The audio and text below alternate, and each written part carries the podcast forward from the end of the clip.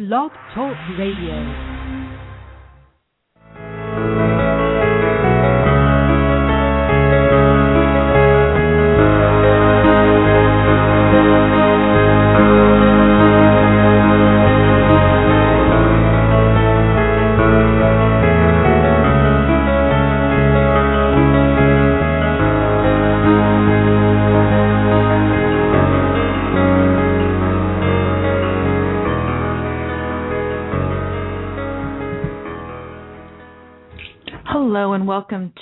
July 12th. It's uh 2013 is the year. This is Don't Let It Go Unheard where we discuss news and politics from the perspective of the uniquely American sense of life and we thereby hope to preserve and revive it. I'm your host Amy Peikoff, and joining me here in the studio is cartoonist Bosch Fawstin. Say hello Bosch. Hello. Running in at the very last Yeah. second, but he has an excuse why because he brought us Starbucks. Yay. Yay. Um, I am sipping on a delightful breve latte, which means it's made with half and half, which means it's sort of semi almost paleo, I guess, kind of. So, welcome everyone. Yes, we haven't had a show in a couple weeks. Why? Because last week I was at the Objectivist Conference in Chicago. I just went for the weekend. And if you did follow on Twitter and check out the little SoundCloud, I did do one dispatch but I was running around so busy and and seeing so many friends and things like that that I really got around to doing only one. So I'm sorry about that. But we did the dispatch from the beautiful apartment of Jonathan Hoenig. He is the head CEO of and probably every position known to mankind for Capitalist Pig, which is his business. And we also got to see him give a presentation about the um, commodities Trading, trading, in Chicago, and I found that fascinating as well because he t- actually showed us what it was like to be a trader in the pit Yep. for the futures markets, you know, for all the commodities futures markets and stuff. So I really enjoyed that. That was a, that was a lot of fun.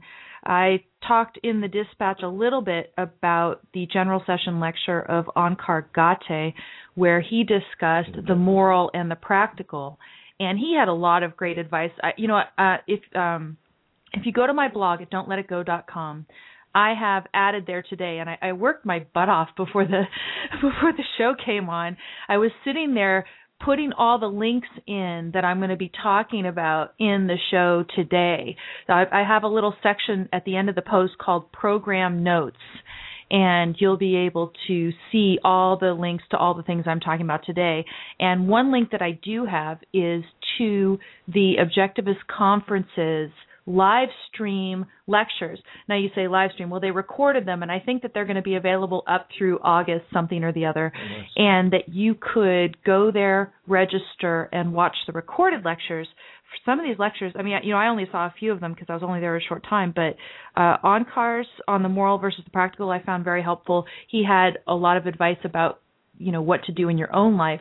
But in terms of the show here and communicating to people, one thing that caught me was the phrase that, you know, when people say not only is it moral, it's practical. And he said that makes a couple errors. First of all, if you say not only is it moral, but it's practical. So they'll say open immigration, right? Not only is it moral, but it's practical. We can debate about that later. But uh, if you say that, you say, well, gosh, you know, usually or often the moral is not the practical. But here you're pointing out an instance in which the moral is the practical. So there's that idea that you're conceding that premise if you use that formulation. And yeah, you know, radio's an inexact form. We're sitting here live. We're, you know, I don't have a written out script most of the time. Maybe I have a couple notes or something. But it you want to try as much as possible not to use formulations Right. that will concede invalid premises. And I certainly don't want to concede that there's a divergence between the moral and the practical. Uh, not as an objectivist, not as someone who likes Ayn Rand's philosophy. So, there's that. The other thing he says you're conceding when you say not only is it moral but it's practical is you're implying that there are two different standards. There's the standards by which you judge something as moral, there's the standards by which you judge something as practical. So in effect it's the epistemological the knowledge sense of it in terms of the standards that you apply to judge these two things and it's the existential the things in the world you know do they coincide? Is the moral the practical all the time for the most part or only just sometimes as an exception? So i, I found that really helpful. I thought that was fun. Uh Yaron Brook's general session lecture kind of tied into that a little bit. He talked a little bit about some of the moral practical stuff. But one of the things I really liked about his lecture, he, he was talking about how objectivism is difficult and radical and hard, and how our positions really do differ a lot from what you hear out there. And he was talking about gun control. And gun control was as an example of an issue on which objectivists can disagree sometimes and that we might have you know varying opinions about you know how much would you you know have a right to what kind of guns would you have a right to in self defense etc but the thing that i like that he said and, and think about this he said if you're living in a society where you feel you like you have to have a gun to defend oh, yourself yeah. that it's a failure that our government is not doing its job. We are supposed to be able to delegate to the government our right to self defense and have confidence that the government's going to do a good job with this. And Yaron pointed out that if you feel like you've got to have these guns all the time, that that you know constitutes a failure by our government to do its job. No doubt, but then there's the consideration that sometimes things happen, and that's why he's open to the idea. Oh yeah, no, well, no. You, well, even for himself, he said he's actually been considering only lately. Right. Actually getting but, done. But you know, he he considers that really, really yeah. a sign of failure on on the part of United States culture and, and government at, at, at you know at large and in part because he says he hates guns he grew up in a gun culture in Israel so he has a particular animus about the issue. Anyway, I, I thought that was good. And then I did catch a live stream lecture yesterday by Dr. Tara Smith, and she was talking about the uh, what they call the politics of the pretend, the idea of evasion by people in the culture, our you know politicians, etc., and the damage that that does. And one of the things she was talking about is that she was very surprised that there are a number of people who think what the NSA has been up to is just no big deal. And she had a really great formulation that both Bosch and I were really taken by, and Bosch attempted to put some of it there on Twitter. Twitter, 140 or fewer mm-hmm. characters, kind of hard to do. But she said, I have nothing to hide um you know the, the, you know this idea of the I have nothing to hide attitude that if you as long as you don't you haven't done anything wrong you have nothing to hide you really shouldn't care about the NSA having your metadata as yeah. they call it. Which and, they can uh, gather a lot through that alone. Phone calls, certain times, certain areas, certain group yeah yeah, and and metadata about your internet activity and your uh-huh. emails that can, you a lot. Can tell even a lot more than your phone calls, I would say. But in any event, you know, a lot of people just say, "Oh, I've got nothing to hide. What do I care?" And it's all for safety and everything. So she says, "Yeah, I have nothing to hide." She says, "But I also have nothing to share." so indiscriminately and without my consent. And that's the part that you couldn't awesome. fit there on the tweet, yep. Bosch. But yep. Yeah, the the idea that you are being forced by our government to share things indiscriminately and without your consent is outrageous and she exhibited the appropriate amount of outrage. I always like uh, hearing Tara about that. And and I liked getting a little shout out in the Q&A about privacy too. Can I say one thing also about um Onkar Ghate's talk you uh, you mentioned and Audrey mentioned about the personal the personalization, personalizing these major issues and what what comes to mind? I mean, Yaron brought it up. I think Tara brought it up as well. Yeah. Now he had uh, three distinct questions that you should ask yourself, and I unfortunately was uh, sitting there and not with a, a notepad, and I'm oh I'll remember all three distinctively. But no, no. But but the gist of it is that you need to ask yourself the things that you value and why that you value them, and really treat your moral life as important and personal to you and, and, and in effect also ask who can you emulate? Who do you want to emulate in your life and why? And it, and it got me thinking about certain things. You know you think oh well i want to be a good radio host and you know part you have arbitrary goals. Like yeah. say you say oh well i want to get on the daily show or right. something right? Suppose you say you want to do that but why? What's the value in that so much? I mean, if you say, well, you want to communicate good ideas to the public, then you just work on building Right. the best darn show that you can and providing value to your listeners. You don't sit there and say, oh, well, being on the Daily Show is not up to you really. You just get caught up into it. Right, right. I want to get on this No, show no, or that show, right?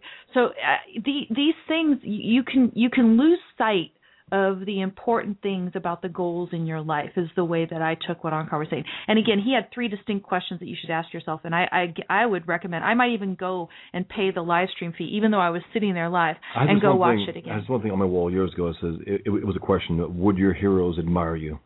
I think it's a pretty potent question to ask Right. yourself, and you'll you'll know the answer Yeah. almost instantaneously.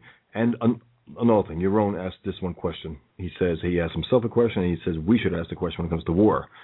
Would you be willing to fight in this war? And even more so, deeper, would you want your children to fight in this war? That you know, Right. That um, on that was defense. that was another excellent point that he he was saying in terms of you know objectivists are often smeared as warmongers. bloodlusting warmongers, Yeah. et cetera. And he said, in fact, we are more pro peace than He anyone. it's probably the most anti-peace philosophy out there, and it is Anti-war, I mean, anti-war. an- an- anti-peace. Um, you know what? Actually, I was thinking about Islam. Islam is peace, so yes, anti-peace. That's that's what I meant. But yeah, the most anti-war, and he's absolutely right when it comes to force. When it comes to to the initiation of force, who has been more explicit against it than Iran and Mhm. objectivism? Nobody. I mean, really, really hasn't. In terms of language, also, just just one little example. Sure. In terms of uh, miscommunicating certain ideas that you wanted. This is, might be might be a great example, but in uh, in my comic, The Infidel Number Two, it's uh, two brothers, uh, Salam, the the Muslim, and the ex-Muslim, Killian. I call him born again Muslim and uh, recovered Muslim. They're talking about their their philosophy. So at one point, Salam says, uh, "You were talking about your silly philosophy." So then, um, you know, Killian says, "My philosophy is based on reality and reason. Yours on faith and fantasy, which is silly." And I originally had which is sillier. Mm. And that was an important point. I said, whoa, whoa, whoa, whoa. I, I Right. stepped back and say, well, which is silly? It's Right. not which is sillier because you're conceding that your philosophy is silly. right, right. And my, yours more silly. Yours is yours is sillier than mine. This is not. this is why an editor's job Yeah. is such a, a big thing. You looked at I- it. I looked at it. I think we both maybe caught it. I I think you caught that because Okay. I don't I don't remember catching that. But one thing that uh, I fell into when I was writing my dissertation, which is you know it's easy to fall into all kinds of horribleness when you write a dissertation. I called something more fundamental than something else. Right. And Leonard Peikoff said to me, "It's not that it's there's no more fundamental. It's either fundamental or it's not. It's fundamental Right. within a context, and that's it. So yeah, there's all sorts of uh, errors that Yeah. you can make.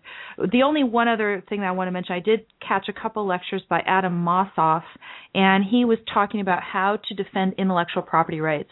And one With thing the- that I am convinced of is that it's very important to defend in, intellectual property rights today if you value all of your tech gadgets, your iPhones, uh, listening to this on the computer now. This is all made possible by patented tech technologies. And if people didn't have the right to patent, then who would have an, an incentive or be rewarded properly for their their work? I was very impressed with what he has to do to defend intellectual property rights in today's context in academia. And here's why. Uh, there were a few different examples that he gave, and I can't go into them here. But in essence, when he is untangling the anti intellectual property arguments out there, he has to point out epistemological errors, theor- things having to do with technical stuff in the theory of knowledge. He has to point those out that those errors are being made by his opponents and has to try to make some progress among the honestly confused people in academia who are not objectivists, who don't know philosophy. And I asked him, I said, this seems very technical. You know, how can you do this? And he, you know, are you making progress? Can you actually educate these people when they're not objectivists? You're not trying to convert them to objectivism, nothing. You're just trying to point out certain errors that they've made in their thinking processes and their logic. And he says, yeah, he's, he's making that progress. Uh, he's at the Center for the Protection of Intellectual Property at George Mason. I should have put that link in my list of links at don'tletitgo.com, but I did not. Well, and also if they tend, if they will understand that from his communication of it, then they will understand further things, and they might open up to being, you know, influenced by objectivism at least, if not become. Maybe, but I mean, really, that's that's not our goal. And and this is another thing that Right. Tara Smith was saying at the end of her lecture. I mean, what's your goal in doing all this, giving these talks and communicating ideas?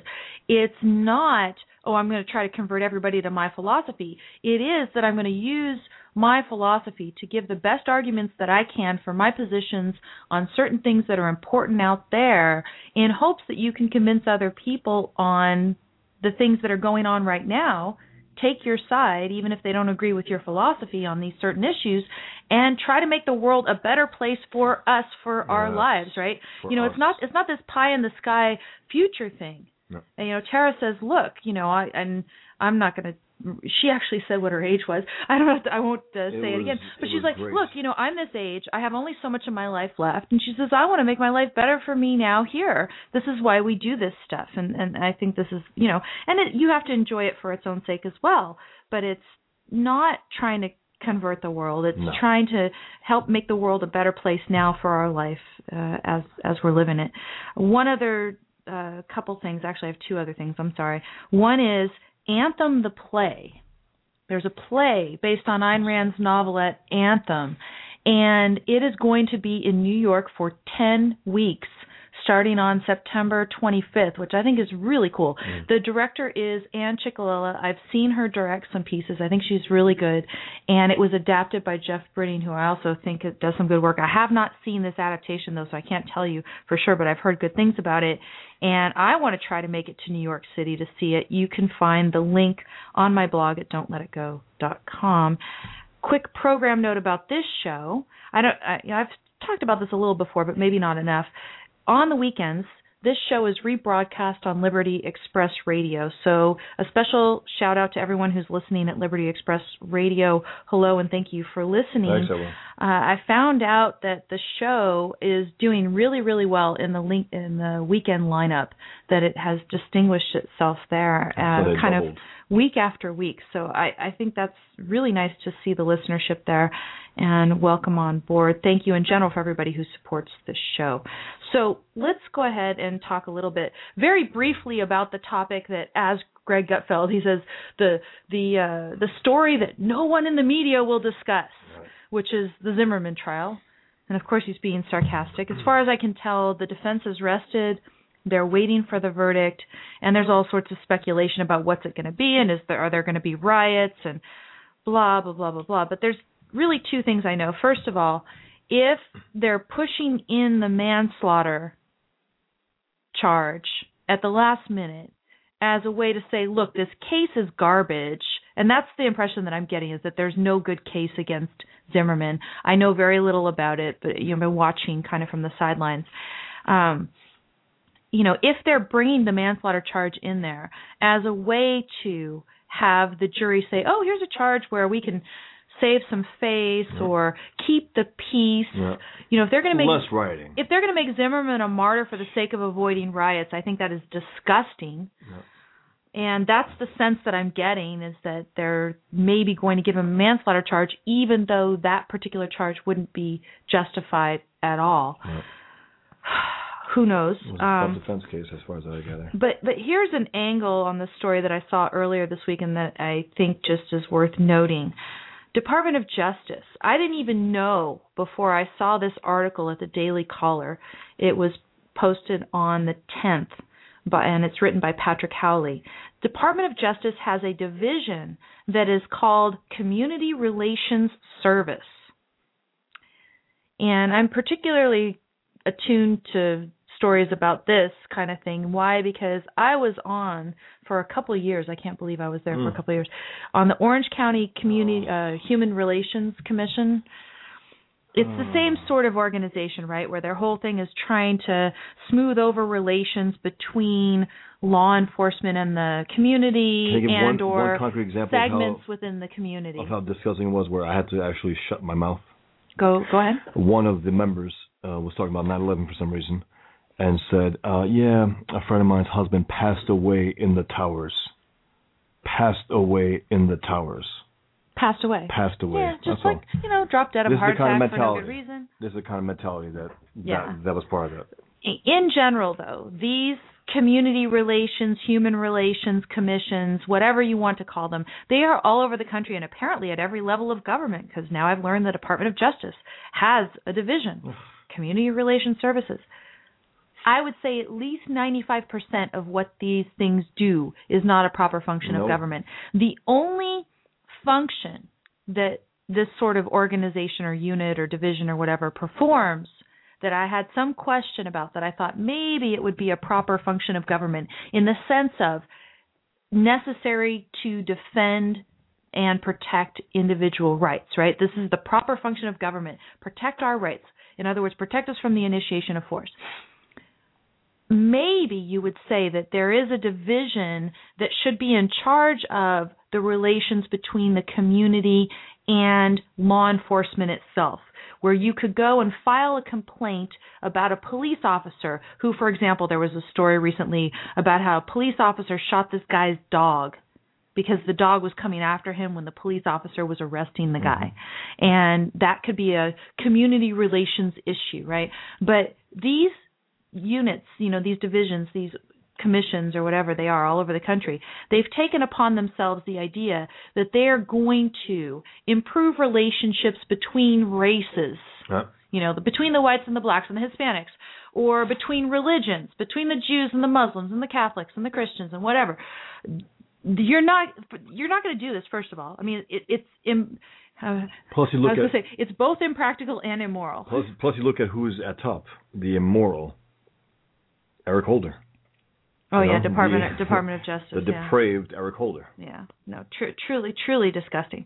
So, what you find out, according to this story at the Daily Caller, now that I'm so long winded, is that there is this community relations service of the Department of Justice, and that they spent our money, tax dollars they got from us, in order to facilitate, provide some security for perhaps, facilitate anti Zimmerman protests.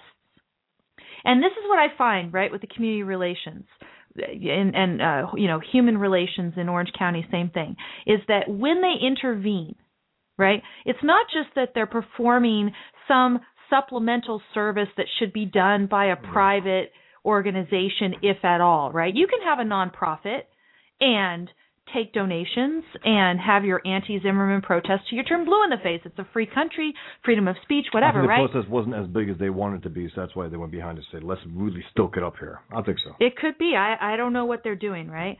But uh th- the thing that's for sure is that when they're coming in and you know it's not that they're doing something extra that they shouldn't be doing and and that they're spending our tax money on it so it's a loss of tax money. It's not just that.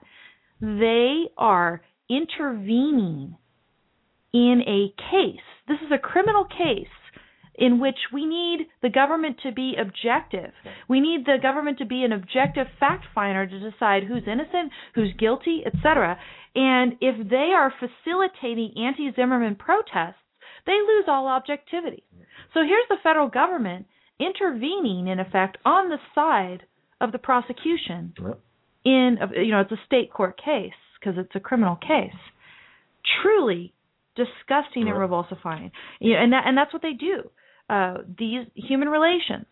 There were a number of times where they say oh well we're just trying to for instance help to explain to the gang members in Orange County you know what their rights are or this or that. And it turned out that they were in effect helping the gang members against law enforcement taking an anti-law enforcement stand and interfering with the law enforcement function. And this is the stuff you cannot abide right? You can't just say oh isn't that it's nice it's you know yeah i wouldn't have it in a proper government but oh it's not doing harm. It's doing harm. It's doing harm. And uh anyway that's an angle on the zimmerman case that even we can be interested in.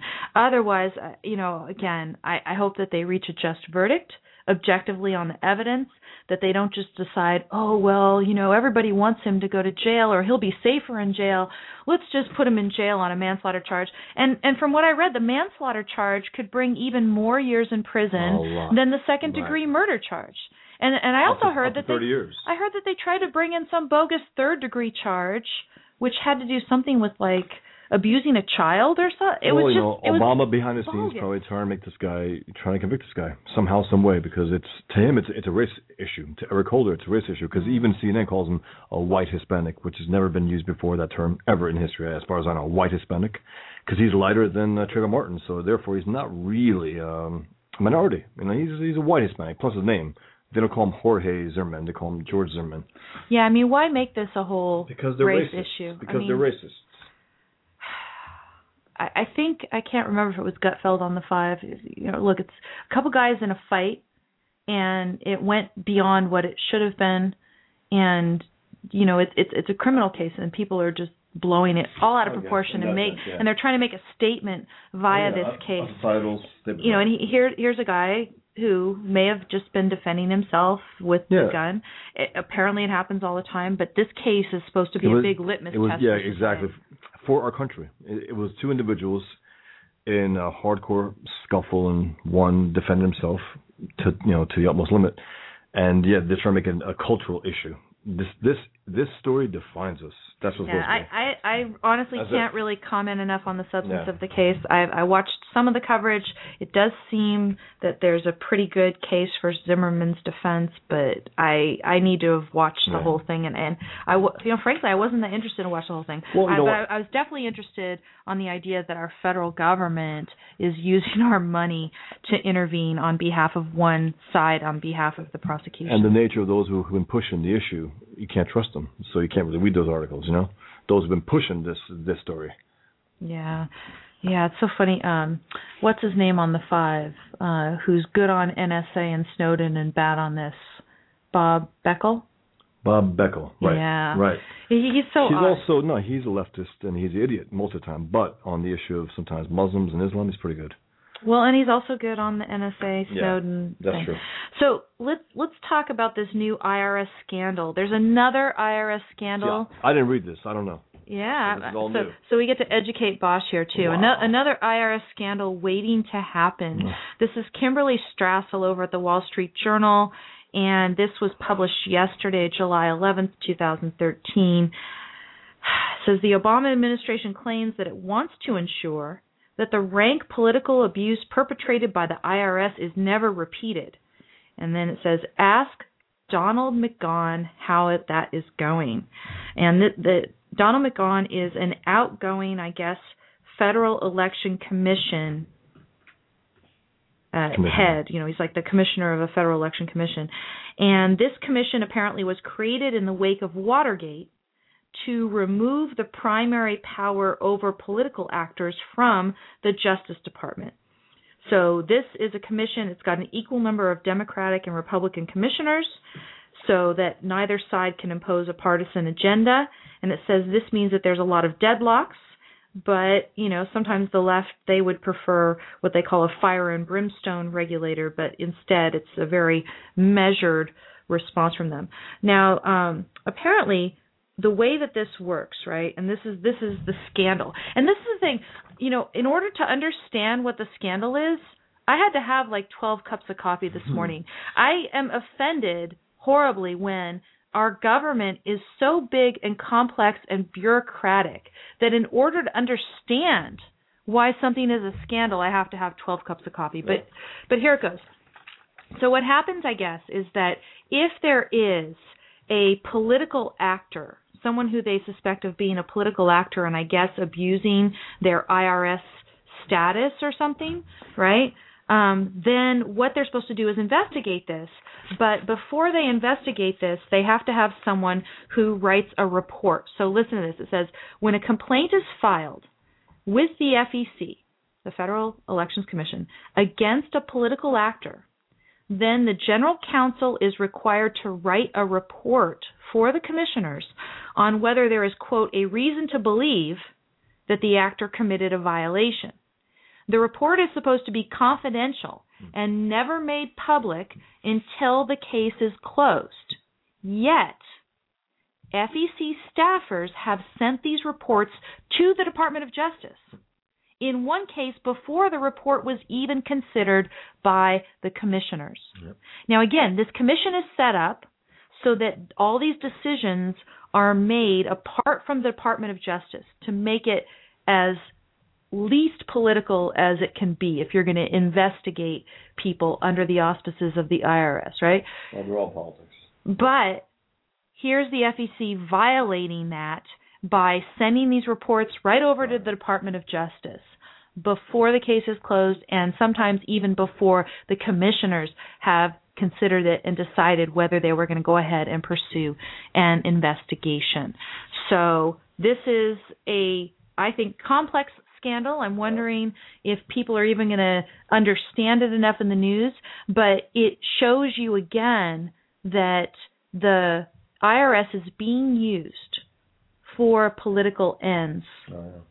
And I guess has been for quite a long time. It doesn't look like this is only under Obama. It looks like this has been fudged for a while. Who isn't a political actor in the IRS and in the Obama, the federal government? I mean, who isn't? Yeah, I mean, we, we've talked about this before. In order to work for a really long time in the IRS, which is the type of people who get promoted, you would have to believe in its mission of stealing as most you know as much money as you can from Americans Right. consistent with the law. And I think that would be very demoralizing and pretty much destroy your ability to think If and you like were, yourself. if you were a good person when you entered, you can't leave that way. Yeah, I, I, I just don't see it at all. So again, another IRS scandal waiting to happen. In essence, it is showing you how the political, you know, the politicization, pol- politicization. Politi- the politicization. Help me with this pronunciation, Bosch. Uh, politicization. My Patty. Okay. Oh, Bosch has got to go get some notes. He's going to regale me with something. I'm scared. Here we go. Let's go on to Snowden. I want to talk about Snowden, the latest on Snowden, and the NSA. Story in today's Wall Street Journal and other news sources near you. Snowden to seek asylum in Russia for now. Asylum in Russia for now, at least for now. Why? And this is so bizarre, right? Um, he has to have asylum in Russia, as I understand it, in order to eventually get permission to travel to the other countries that have offered him permanent asylum. That's what I understand.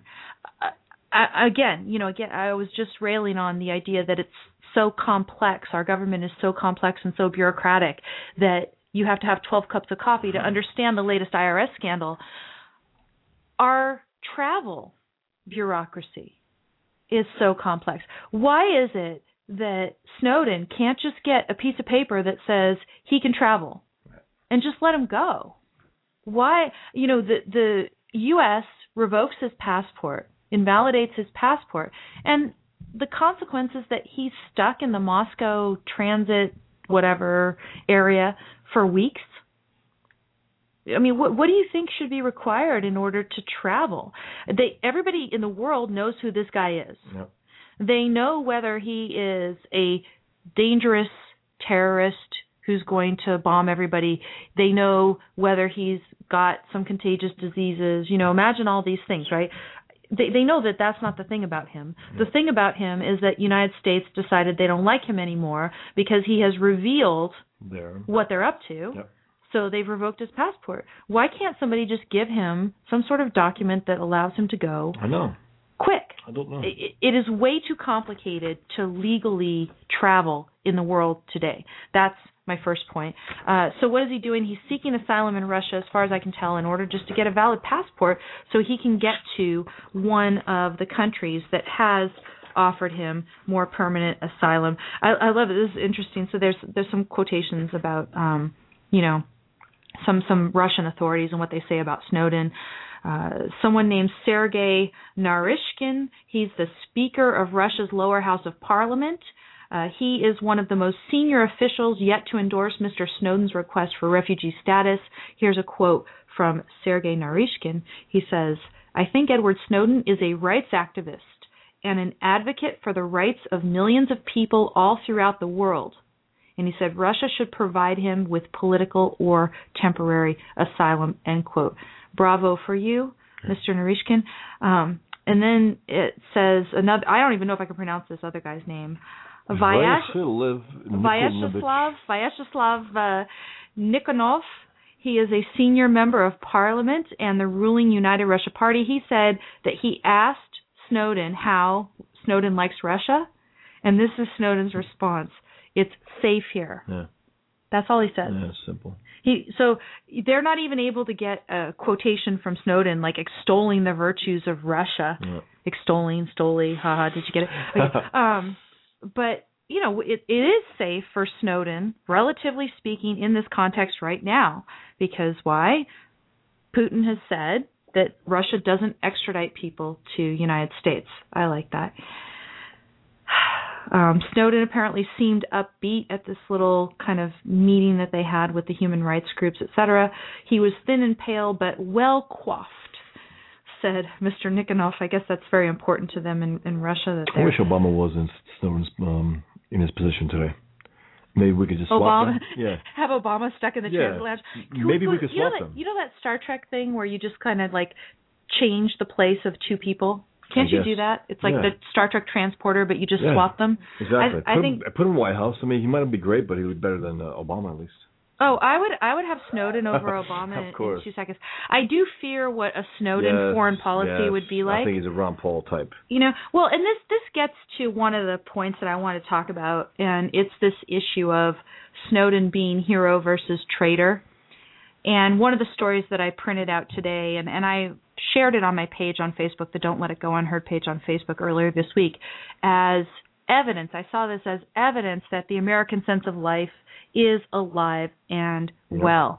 Even though you have respected people in the media, a bunch of people even at Fox News, People saying this guy's a traitor, he's guilty of treason, he's evil, he's a hypocrite, he's garbage. with the kind of passion that they never have for Obama, which is which is strange to me. Seriously, it really is. I, I never seen that kind of passion against Obama that they have against Snowden. Yeah, I they, haven't. They really resent him. It's like it's like almost like they feel like he's doing something Yeah, something on truly notable. behalf of something he believes, something important on that was within. stage. Yeah, and maybe maybe they realize that within their you know job whatever it is that they're doing right? Because this is the thing it's not like you're going to say oh i'm going to become an nsa contractor in order to do this. Now i don't think snowden did that and I it would be so really either. weird. But everybody knows that within their particular job within their sphere of influence that there are little things they can do to promote their values to stand up for their values. And so here you see snowden standing up for his values.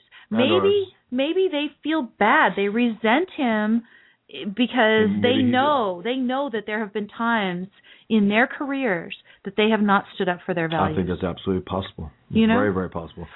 And he's paying a big price for this, and uh, they didn't want to pay a price, whatever it, it may have been, possibly. Well, and that and that's one of the things that he does say in the article, right? He does say um, he says I have been I have been made stateless and hounded for my political expression, for my active political Yep. expression. He says the United States government has placed me on no-fly lists. No. He said it has threatened with sanctions countries who would stand up for my human rights and the UN asylum system. It has even taken the unprecedented step of ordering military allies to ground a Latin American president's plane in search for a political refugee. End quote. So these are all the things that have been done. But then at one point, and I remember seeing the quotation from him. Yeah, yeah. He says he says the moral decision to tell the public about spying that affects all of us has been costly. Yes. So he's referring to all this cost to him. He says, but it was the right thing to do, and I have no regrets That's awesome.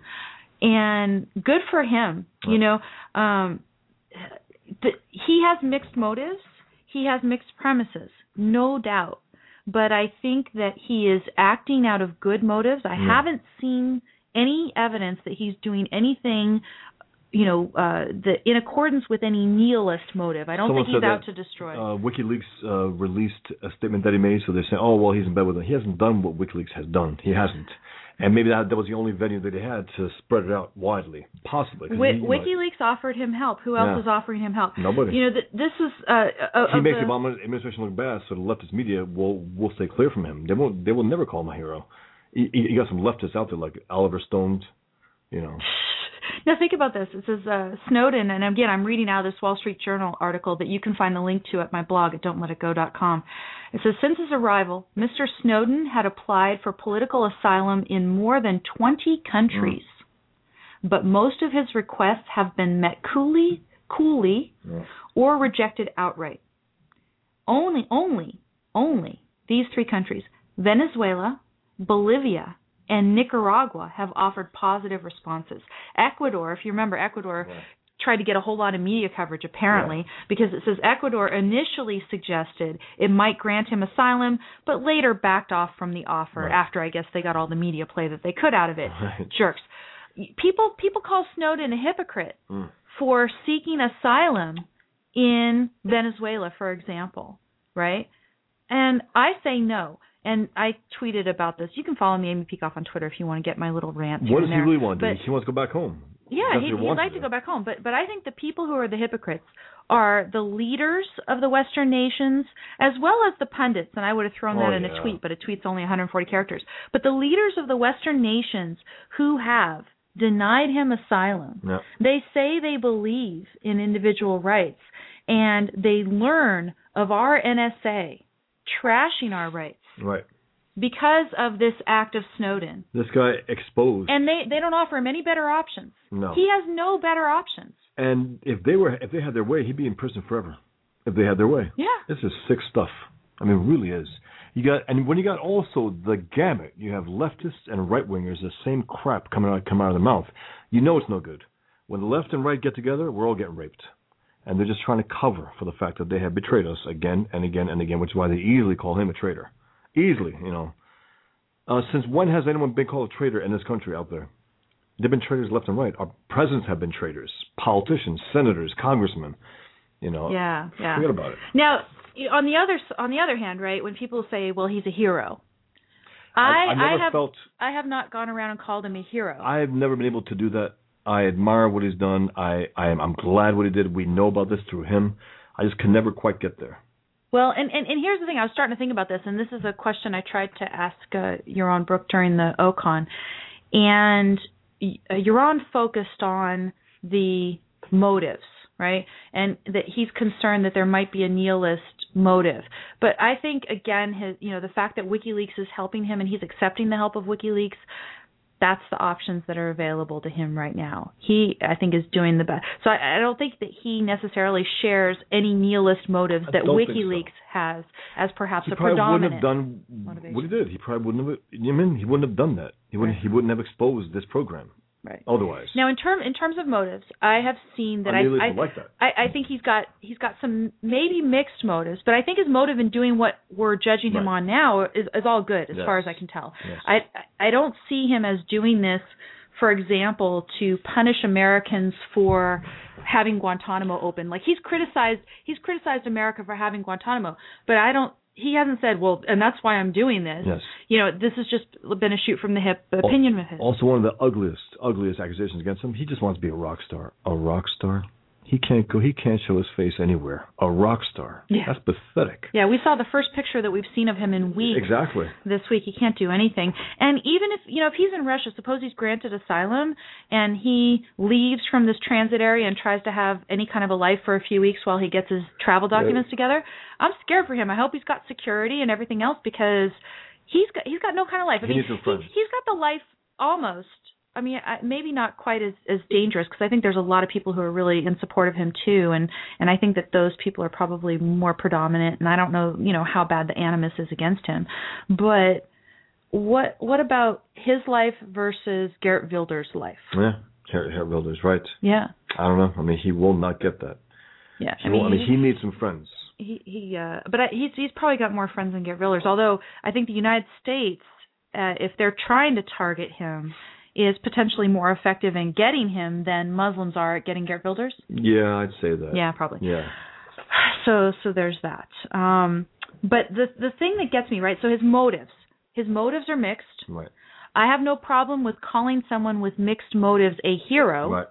Uh, we had all sorts of people throughout history who we have said that person's a hero, even if that person doesn't share my particular philosophy. He has maybe mixed motives in what he did. If a you guy- can, you can still do that, yeah. right? If a guy likes killing and he goes into a terrorist uh, hut and kills them all, and he goes, "Oh, you're a hero," he goes, "Well, I just like killing."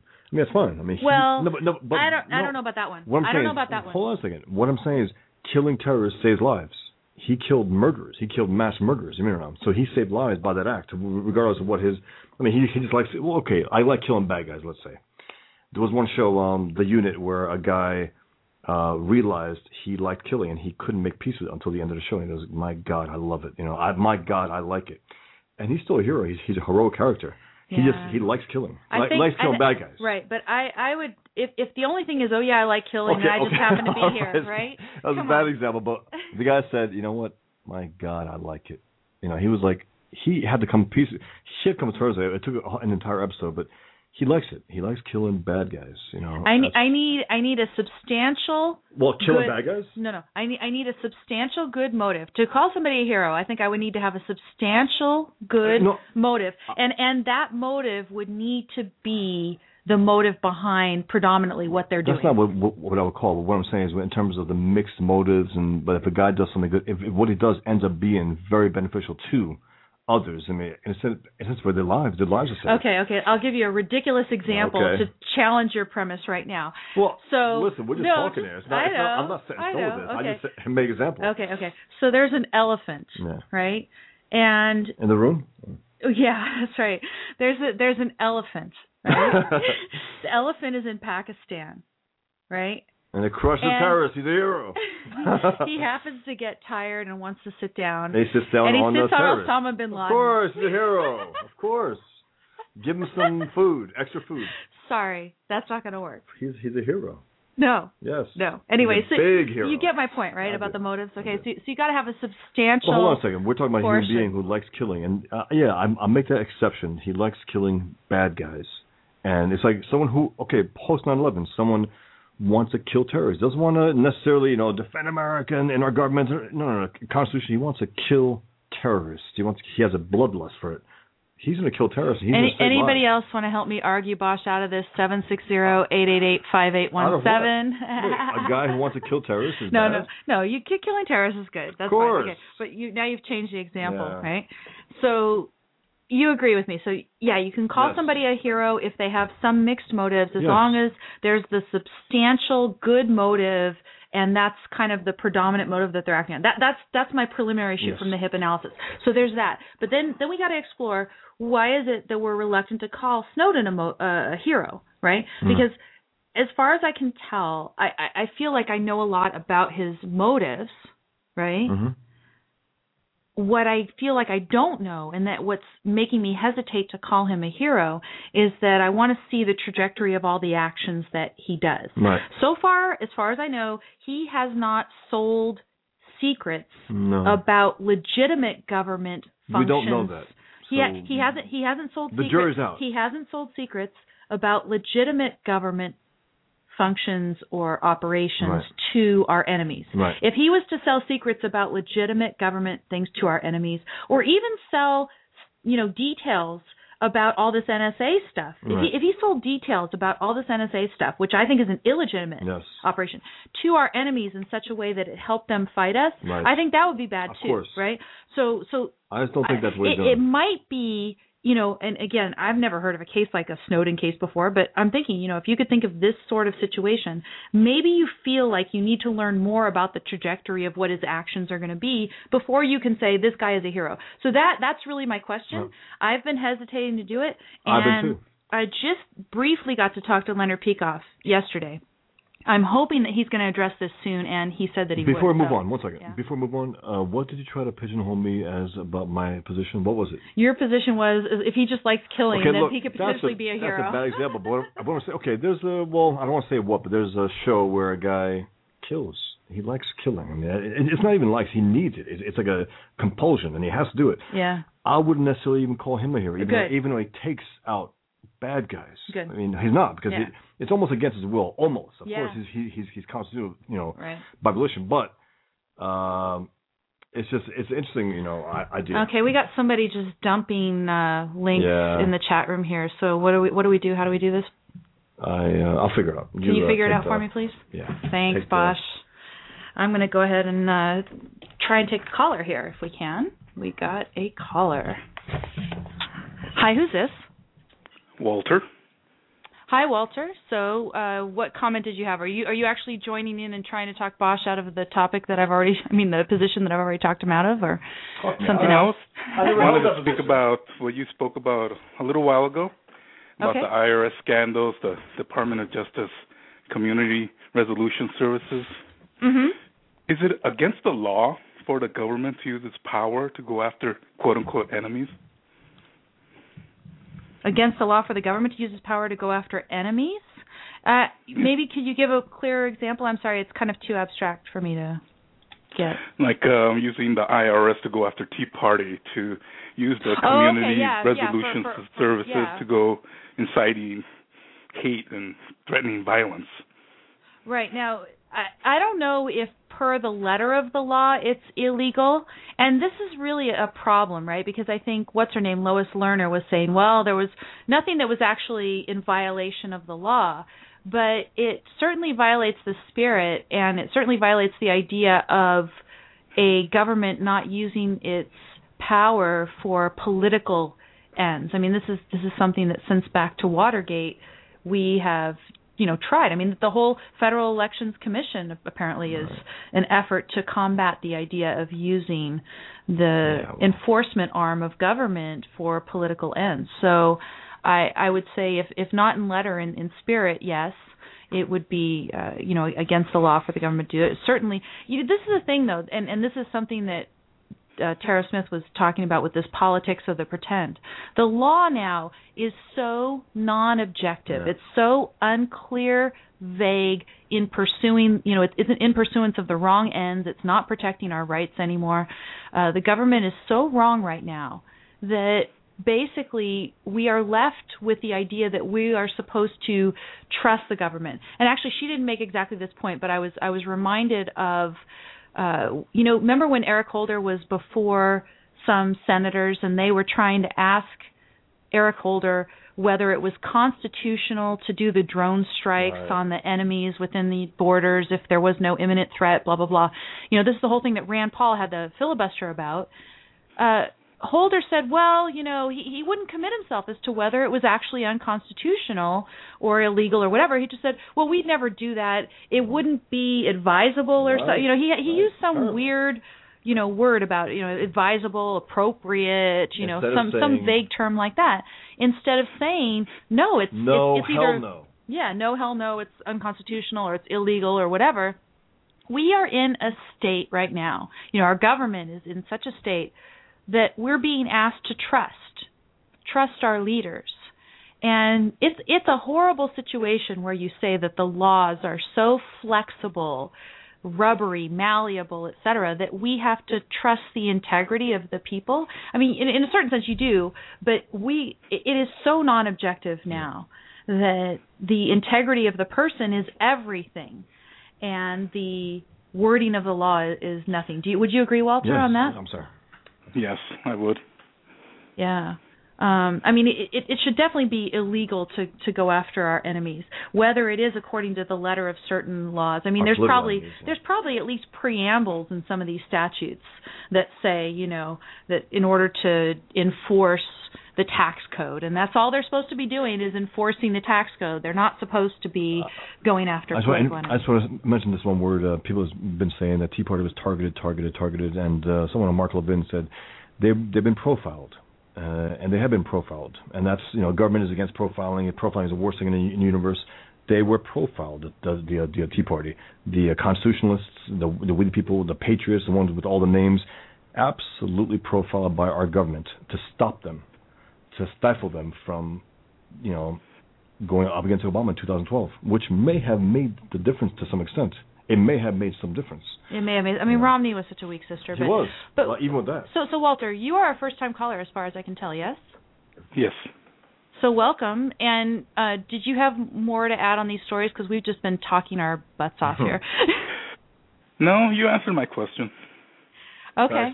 So so are, have you been keeping track of all of these scandals? Are you, uh, you know, what out. do you do you watch the news all the time? What what how, how what's your position on these?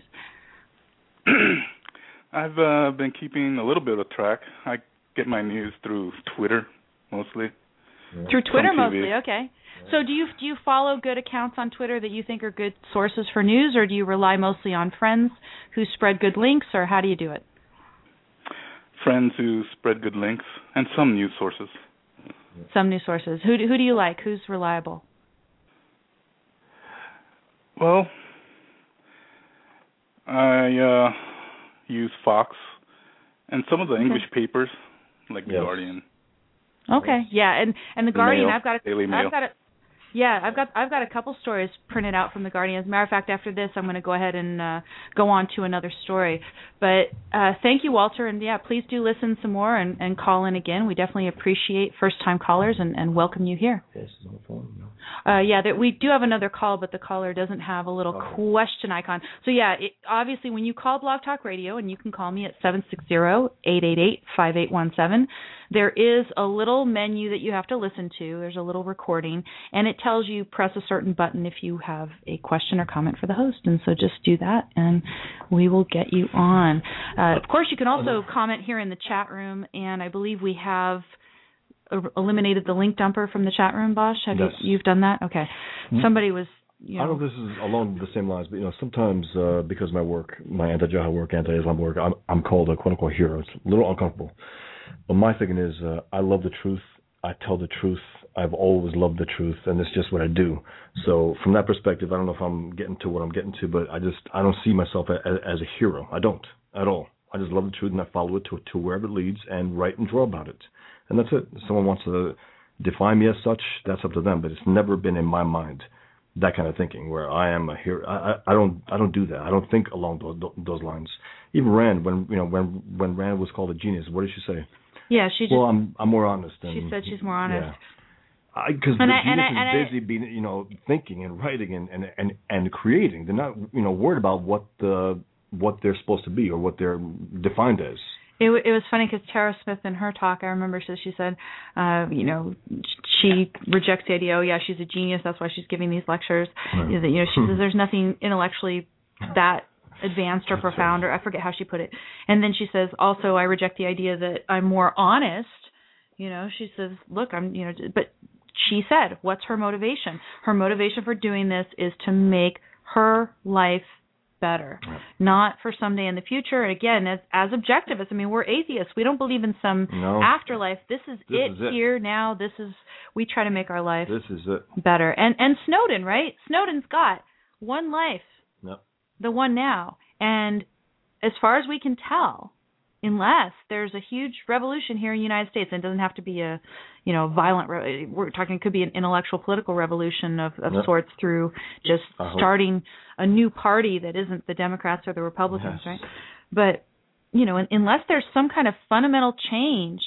Snowden is probably never going to be able to live in the United States for the rest of his life. Right. That's a lot to give up. And he's a hypocrite because he doesn't want to come live in jail for Oh, 30 years as an you know a spy or something. That's the evil thinking. I mean, it really is. They say, oh, you know, if he really had balls, he would have came in and just walked up to a police station. Really? yeah. He doesn't think he's guilty. But I'm I'm very happy to see that in this poll again it's Wall Street Journal published July 10th on there's a blog that they have going there and Andrew Alward is the one who wrote up a little story on this but it's it's a Quinnipiac University poll that was just released on Wednesday 55% of US voters regard Snowden as a whistleblower only 34% view him as a traitor I am not a person to make an appeal to authority. Mhm. I'm not going to make an argumentum ad populum of course, you know, appealing to the crowd or whatever. I'm not going to say, look, all these people say he's only a whistleblower, that he's not a traitor, and so therefore that's true in some way.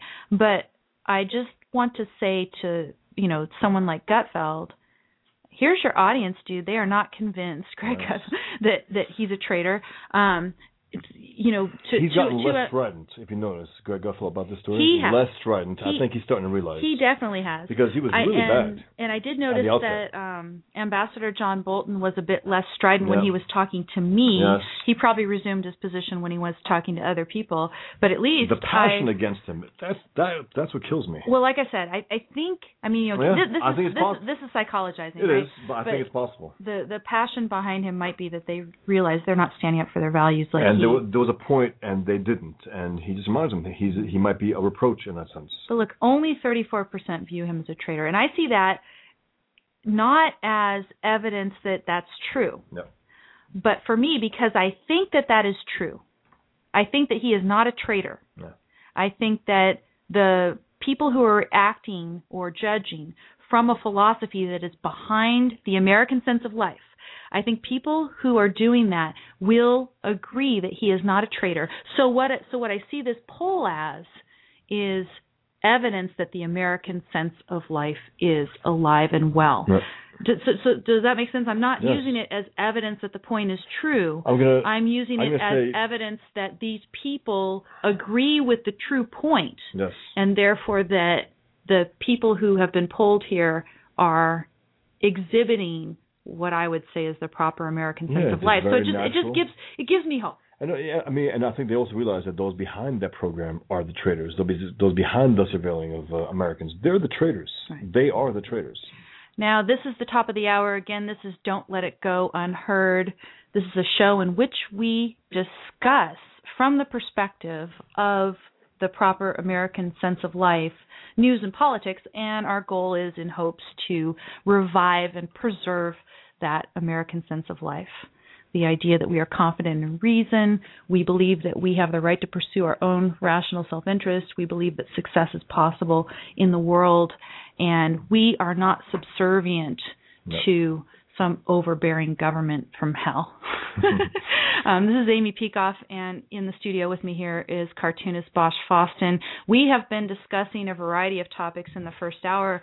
We have talked about the latest IRS scandal, which I won't even begin to explain again. You can find the you, you can find the the link on my blog at don'tletitgo.com and read the story for yourself. But in essence, it is more proof of politics coming into play in the enforcement wing of the IRS. So there's that. Uh, we've also discussed the one angle of the Zimmerman story that I've been interested in, which is that the federal Department of Justice used our tax dollars to, in effect, intervene with the population Yeah. on behalf of the prosecution. Yeah. In other words, against Zimmerman. They, had, the they, they said basically he's guilty and, and uh, Trayvon Martin was innocent. Yeah, the the way to keep the peace Yeah. is to help facilitate anti-Zimmerman protests. Ah, Revulsifying. Yeah. By the way, revulsifying and disgustipating, which I use from time to time, those are courtesy of my mother, who unfortunately is no longer with us. She used to say that certain things were revulsifying and disgustipating, and from time to time, I, I like to to bring it up. So I credit mom for that. Let's continue a little bit on con, you know the NSA latest on the NSA stuff, and let's talk about the companies, the companies that were forced by our government to partake in these programs. We're learning a little bit more about them and whether they participated Yeah. more or less reluctantly. Yeah. And, and you know, again, you you learn about this. Uh, so, for example, there was the TARP program, Right. the TARP bailouts of the banks Forced. and there were certain banks who had perfectly adequate capital reserves who did not want to participate in the TARP bailouts and yet were forced. Yep. Their arms were twisted. They had to, quote, borrow money from the government through TARP and pay it back at a huge exorbitant rate, and they didn't even need it. Yep. Disgusting. Uh, similarly, you've got, as far as we can tell, it's starting to fall out a little, that there were companies that uh, were more or less Resistant. conciliatory Yes. towards the NSA when the NSA said, "Hey, we want you to participate in PRISM." There's a article in you know Guardian. Walter, our caller, was talking about the Guardian UK as a good news source, and I've got a couple stories here from the Guardian. One says that Yahoo wants FISA objections revealed. That's the headline from a story published Wednesday, July 10th. And what Yahoo says that it wants is that it, you know, now that this program's all out in the open, and all of us, quite understandably, are reticent to use the services offered by the companies mentioned in these stories, right? Yahoo's one of the stories. They took a hit. Part of they're all taking hits. Apparently, there's what what's the search engine that everybody's flocking to? Duck go. DuckDuckGo. Duck go. I Duck think Duck that Go. So it's like Duck Duck Go instead of Duck Duck Goose, you know that kids Okay, yeah, game, right? So it's Duck Duck Go. You can go and use it as a search engine and apparently they don't track your history. And, And they that- just spiked. In And and you might like to use that regardless of whether the NSA Right. was doing its thing. Everybody and you know another point that Tara Smith made that that stuck with me and I, I think it's true and I was talking about this a bit last year when I gave an objectivist conference course on privacy, and I was talking about the value of privacy. Everybody has their individual tastes with regard to how private they like Right. to be in their life, Right. right? And some people they publish everything that they do all the time on Twitter and Facebook. Uh, I flushed the toilet. yeah, I, I just flushed the toilet. No, but there was the one example of someone on Twitter who said uh post-coital watching of such and such show on. TV. It's like, yeah, I just had sex and now I'm Um, watching this on TV. And we need to know that we why. we don't need to know this stuff, right? So everybody's got their own personal taste, and even if the NSA wasn't doing its horrible thing that it's We're- doing right now, Right, so you might say, I don't like Google, for example, tracking my every move and selling me stuff based on my browsing history. It is eerie sometimes to look at the little ads that appear on the sideline, right? So these companies, their name is out, their customers are unhappy, they're taking a hit in terms of their business.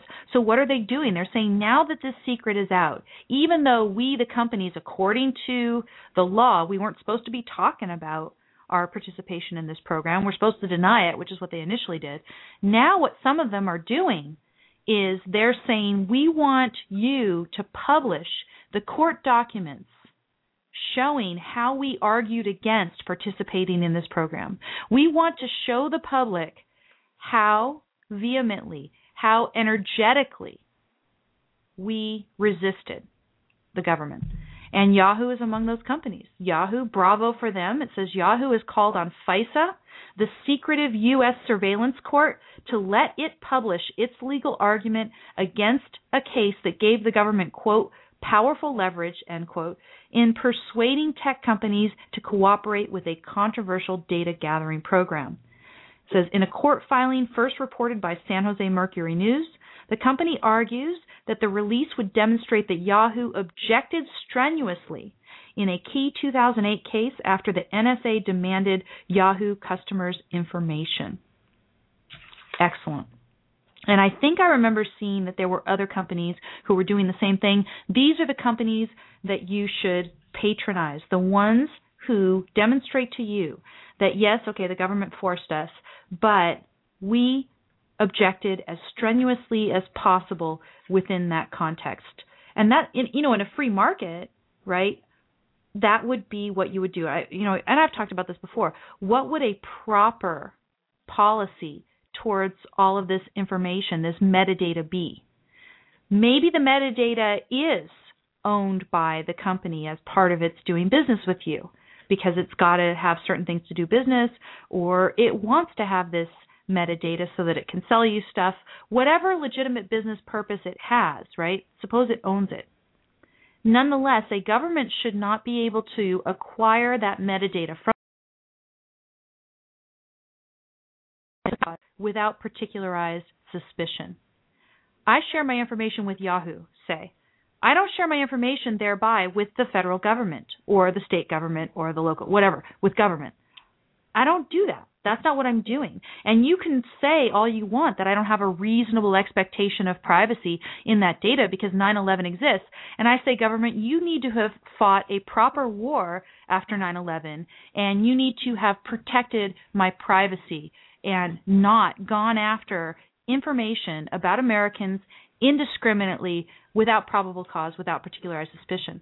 And so, what you would want to see, right, from these companies is the companies would tell you, look, when the government was seeking this information, we fought the requests when we thought that they weren't backed up by probable cause, particularized suspicion. That's what I want to see from a company that I do business with.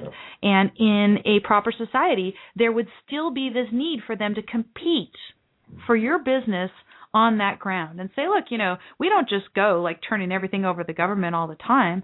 You you know, a proper society, I guess you wouldn't care that much, but you you still wouldn't want anybody in the government just Yep. indiscriminately having all this personal information about you. I mean, it's, it's ridiculous.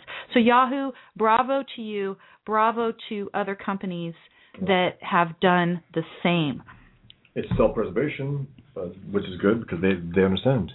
Yeah. It is self-preservation. It, it definitely is. I mean, companies that want to do business in a society where people are starting to be aware of these issues, thanks to Snowden, Yep.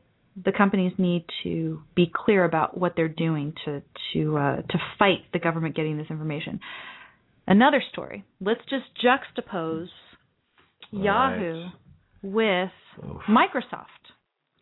Another story from the Guardian UK, published on the 11th.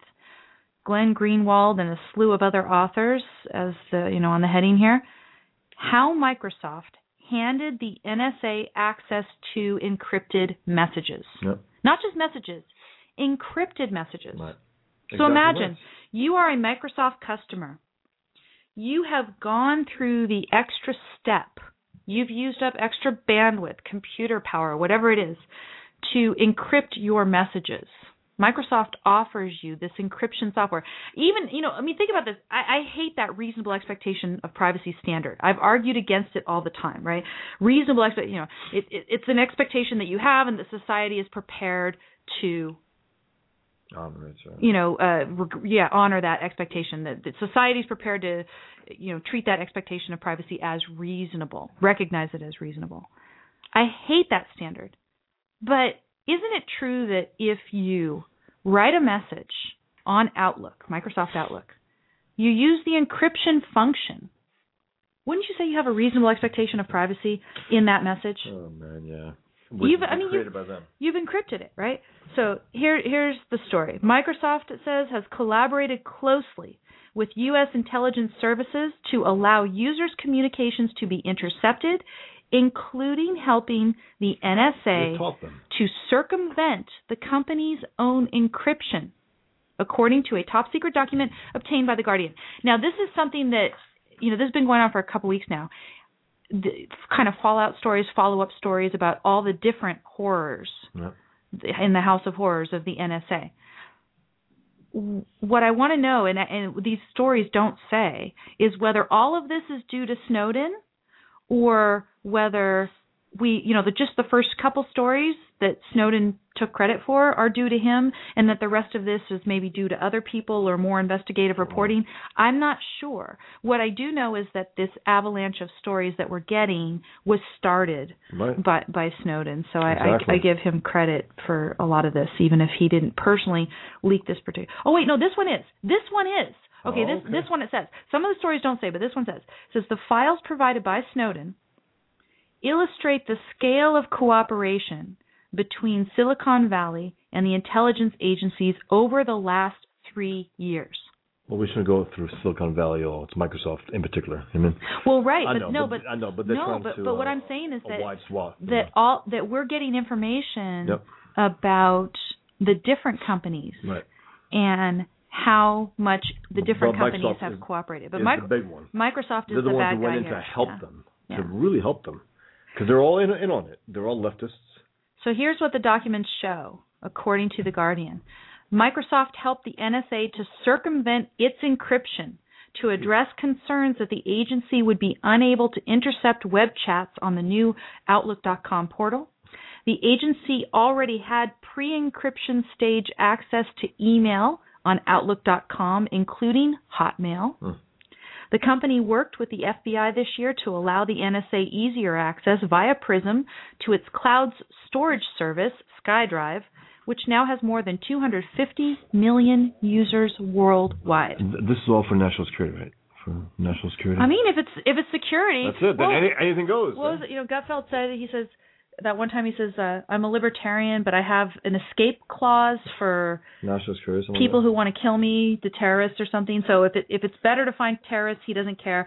I have nothing to hide. Ugh, Any, any, you know, a lot, oftentimes you think he has nothing to hide. Although I think half, half the stuff he says is jokes Yeah. about very, very personal stuff. I think it, it's all jokes. Yeah, I think. But I hope. he he speaks as someone who Well, you a lot to hide. just lets it all hang out, right?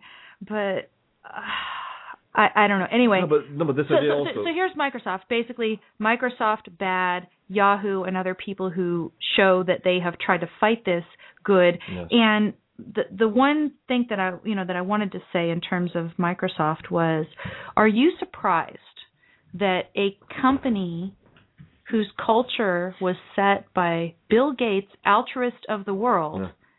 are you surprised that they're doing this? this hack, you know, Bill Gates, uh, the government went after him for what? Years prior to 9/11, if you recall. Mm-hmm. Years, hunt him down, take him out, whatever. You know, he he just he's just too big. I mean, no one should be make that kind of money. And this guy gets in bed with those with his you know per- persecutors. I mean, he gets in bed with them. I mean, he's a whatever. I can't say what he is. I can, but I don't want to. Yeah. Yeah. It's a it's a family show. Yes. It is a family show. He's full of you know what. But go go ahead and find this article at the Guardian. Again, you can find the link at don'tletitgo.com where I've put a program notes section of the post corresponding to today's show, and you can read all about this horrible program. But imagine, you know, on any any reasonable gloss, use the word reasonable, on any reasonable gloss of that horrible reasonable expectation of privacy test, which is vague and whatever, I would say I have a reasonable expectation of privacy in emails or chats or whatever else you're doing at outlook.com that I bother to encrypt. If I'm using encryption, right. it's like it's like I'm locking the door of my house. I, ha- I have a reasonable expectation of privacy Absolutely. in what's in there. By the way, uh, Steve Jobs is John Lennon, and uh, Bill Gates is Paul McCartney. Big one. so sad. Let me uh, go ahead and answer a call here that we have. Hi, who's this? This is Tom. Hi, Tom. So, did you want to talk about the NSA story, Microsoft and Yahoo Sure, and all if that? If you'll go back, if you'll go back, pardon me, if you'll go back about 20 years or more, there was big story and a lot of consideration because uh, there was a good software encryption program, public key encryption called PGP, and the government banned that, and everything since then has a trapdoor built in. So all Microsoft did was let it be known that they had a trap door there for the government to use. It's a government requirement and has been since then. Now with PGP, you could go however many uh, digits, uh, uh, 1024, 2048, or even higher for encryption, which makes it much more difficult to break. But they've pretty much eliminated that by putting a trapdoor in everything that's legal in the U.S. So basically, if I was to develop a much better encryption software right now, They- they can have to. you're saying that that would be illegal. Um, I think very likely it would be if it's not illegal. They would come and uh, enforce that and require the trap door. So um, I'll guess that it is or would be illegal. See, now I I don't know how much of an expert you are about the legal climate, but this is what some people have assured me. Some people have assured me that even though the government is doing all this, that there are very very smart people who can come up with new methods of encryption that the will protect us from an overreaching government. But you're saying that if they do that that they might themselves be in violation of the law and so it's only a matter of time beco- before all of them are prosecuted. I mean maybe it's kind of like bitcoin right? Uh, as far as I understand, Bitcoin has been shut down or is nearly shut down or is hampered to a large extent because the government saw that people were in effect coming up with an alternative source of money and said, no, no, no, you're not allowed to do that. You're not allowed to have anything near, you know, an objective source of currency like a gold-based currency competing with Right. the almighty dollar. Yes or no? Right. Yeah. Okay. N- Tom, I think you're first as time. I said, Oh yeah, Go go ahead. ahead. Go ahead. You go ahead. uh, a lot of things you've you've uh, been talking about, some today, some other times. If you go back 20 or 30 years, that's when it started, and that's when it had publicity that they were planning on doing it. So Right. the thing is, your problem is you're just not old enough. Well, and th- it's one thing to say that they're planning on doing it. It's another thing to say they're doing it right now. So I don't know if you listened when we were talking about the story that they're planning on putting little cameras in the cable boxes to watch your reaction when you watch commercials on TV or whatever it is. Hmm. It's one thing to say, okay, they're planning on maybe they're, but if you learned right now that not only they've been doing it, they've been spying on everything that you've been doing 24 hours a day, seven days a week in your home from the camera on your cable box, you'd be horrified. And and that's how I feel that we have right now. I mean, people thought, okay, there's some sort of improper access that the government is getting. You know, there was the there was the story about the data center that they're building in Utah that was first broken by Wired magazine, and then they followed up on it on Forbes. And we sort of knew in the abstract that they have this, these huge computer databases with a lot of power, and they're planning on doing a lot of something. And then Snowden gives us all these documents that gives you hard, concrete evidence of exactly what they're up to, yeah. And I think that makes a difference. I mean, does it make well, a difference to you, were, Tom? Or well, the thing is, first, if you go back, they were talking about getting that data as they were setting this system up years ago. As for the cameras, you've heard of Microsoft Xbox, and I think it's called Kinetics, which has a camera in it. Right. Yeah. Uh huh. So a lot of people are already hooked up and they don't know it. Yeah. Yeah. I mean, it, it's 1984 in a huge, right. huge, scary way that we would not have anticipated. So, Tom, do you say then because you are aware of this, you know, from 20 years ago, that you don't have a lot of outrage about it, or are you still pretty outraged about it? Well, the motivation is to do something about it uh, because of years of training. Um, emotions at the wrong time can get you into trouble and get you killed because you react on emotions instead of by reason. True. So my my concern is the facts and what to do about it and how to do it. Uh, and of course, you can say it's motivated by emotions because I don't like it. But, yeah, uh, but I mean, you know, we uh, if, if we have if we have a if we have a proper outrage, which I think a lot of us do in this case, then I think that will mo- motivate us to do the right thing. Obviously, then we have to check what we do, what we write, what we say against logic. But you can certainly have a lot of emotions that are directly in line with what you know is right by logic. And and if if you're acting you know with some help from those emotions i think that's to the good. Well, it's motivated by it. Well it can be motivation to a point but the problem is if you try and make your emotions too important what happens is that it increases your blood pressure and that's not healthy and it interferes with your thinking and logic. right Exactly. So you have to be more more machine oriented, uh, like a computer, than uh, uh, focused on the fact that it makes you as angry as hell.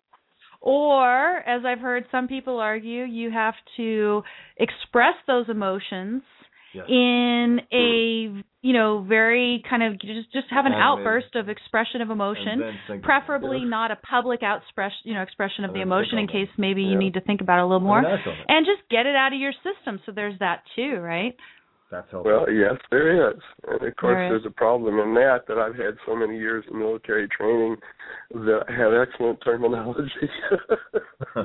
Excellent, excellent. Well, th- th- thanks very much, Tom, for calling in. And, and one thing I will talk about a little bit right now is is what I am in particular doing with channeling this this outrage that I have about all the NSA stuff. And it's just that I was going to say a happy coincidence, but it's not a happy coincidence. It's just a coincidence for whatever it is. I've been working on privacy for a long time, and I had already been planning on releasing this law review article. I'm going to try to send it out in the August 1st cycle in a couple weeks a law review article that argues for the elimination of what they call the third party doctrine. This doctrine that says you don't have a reasonable expectation of privacy in the stuff that you share with third parties, Yahoo, Microsoft, Verizon, yeah. all these companies, right? In terms of motives, uh, do you do you think they had diabolical reasons? Those with the third party doctrine, those who created this and concocted it. No, no, no. I th- the third party doctrine. But ro- the government has been. Yeah, the third party doctrine arose in a context that made it seem legitimate.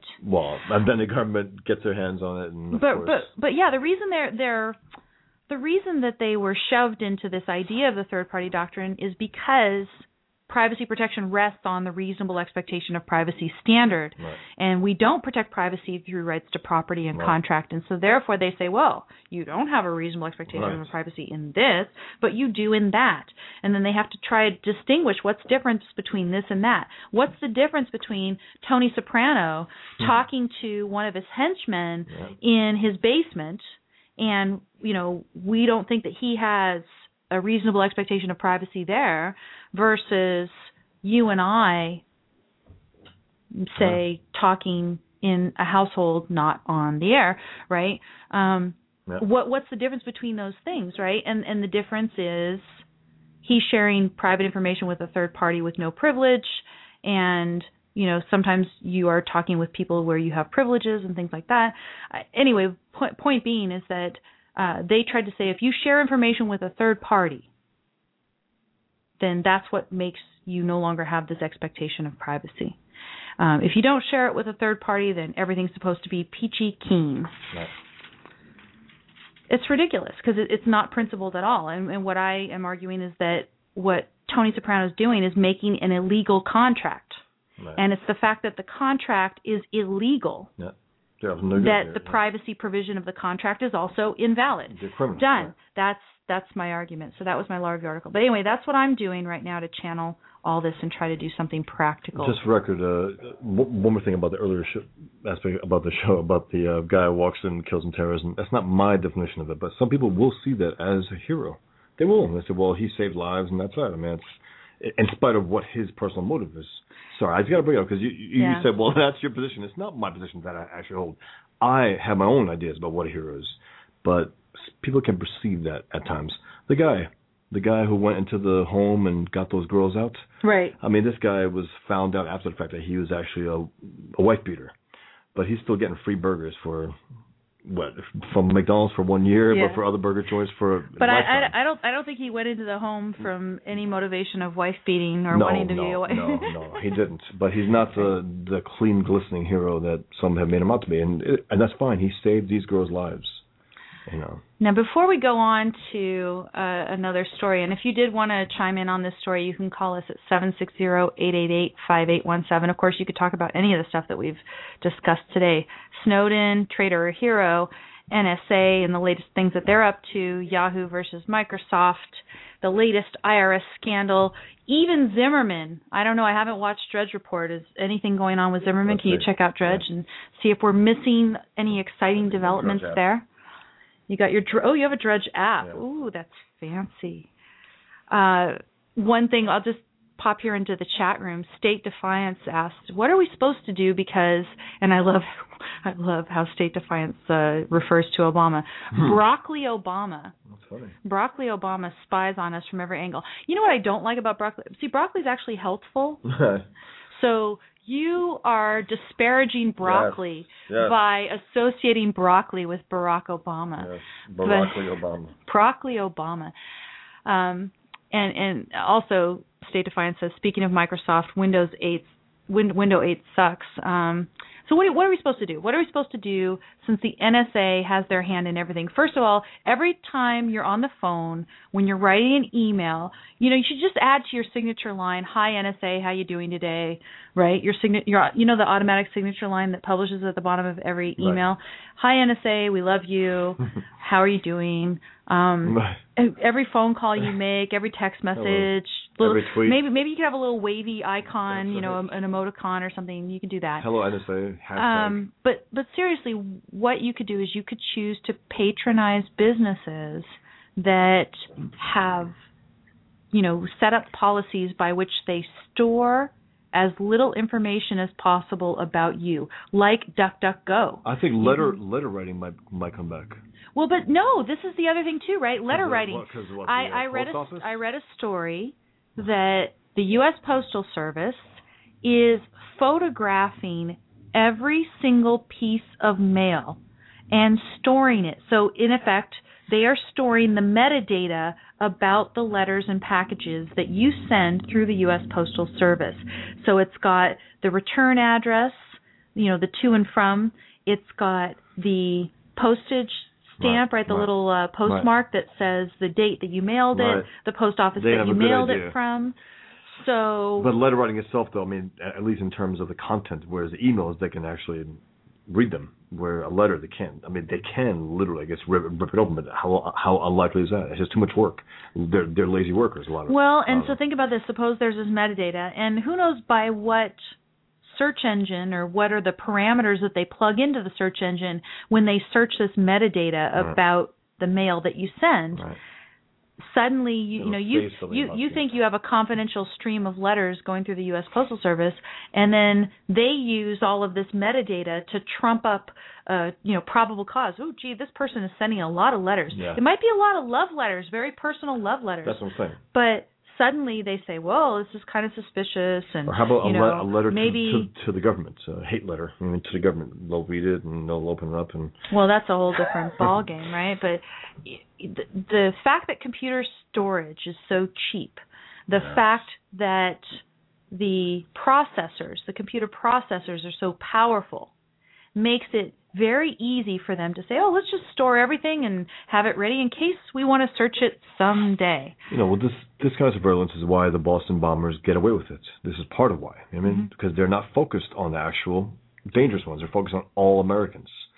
Exactly. Uh, this is just really, I can't believe we're at this point. I, I really can't. Where it's come out in the open like this. You know, our friend brings up uh, 20 years ago. Yeah, no doubt about it. But everyone knows about it now. This is out in the open. Our government's up to no good to the point where it's, it's. I don't know. I mean, I don't know what It we're is, gonna do. it is actually happening now and has been happening are- for a is- number of is years. criminal activity Yep. against the American people. Let's go ahead and take a call. Hi, who's this?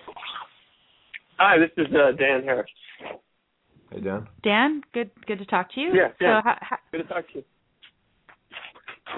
Uh, Did he call in or? you you called in with a question, right? Or a comment? Well, yeah, yes. I wanted to comment on um, what you're talking about the third party and and and uh, privacy in general.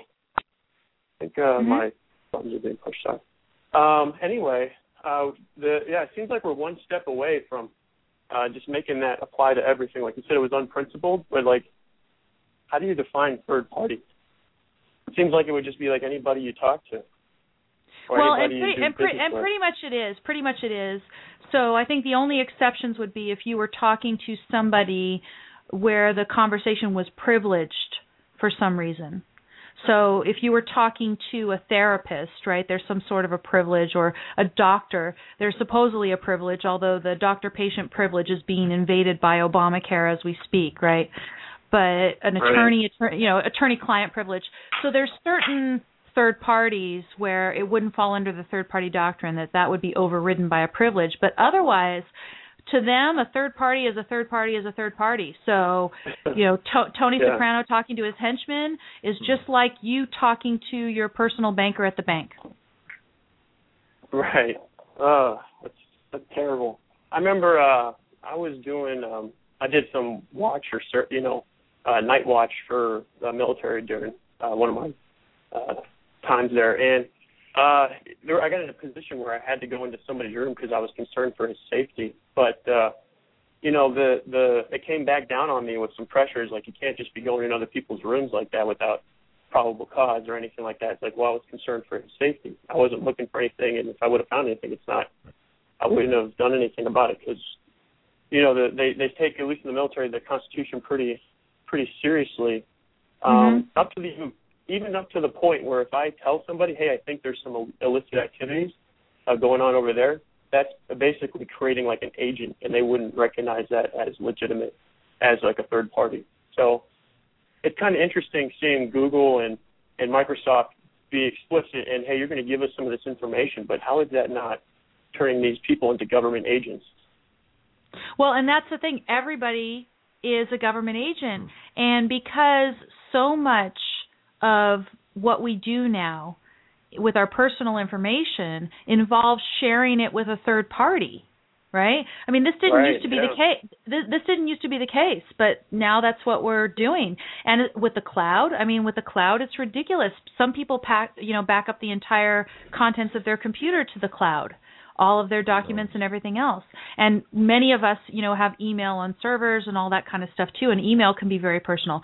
So it's ridiculous how much is shared with a so-called third party. That doctrine is clearly wrong, and and it's definitely got to go. Right, and that's all I wanted to add. But I wanted to give a shout out to the NSA. Hi. Hi NSA. Yeah, we always always that's like the prelude to the show. I think I should just open every show with "Hey NSA." Now let's go on and, and talk about what we're going to talk about.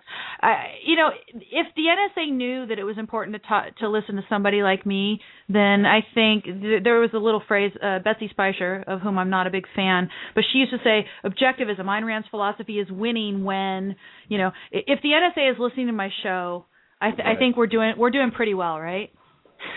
Absolutely. I think Ayn Rand made a comment like that. It's just like the, the I think the Russians had it out for her, didn't they? Because they actually were they they didn't recognize her ideas. They just recognized that she was against them.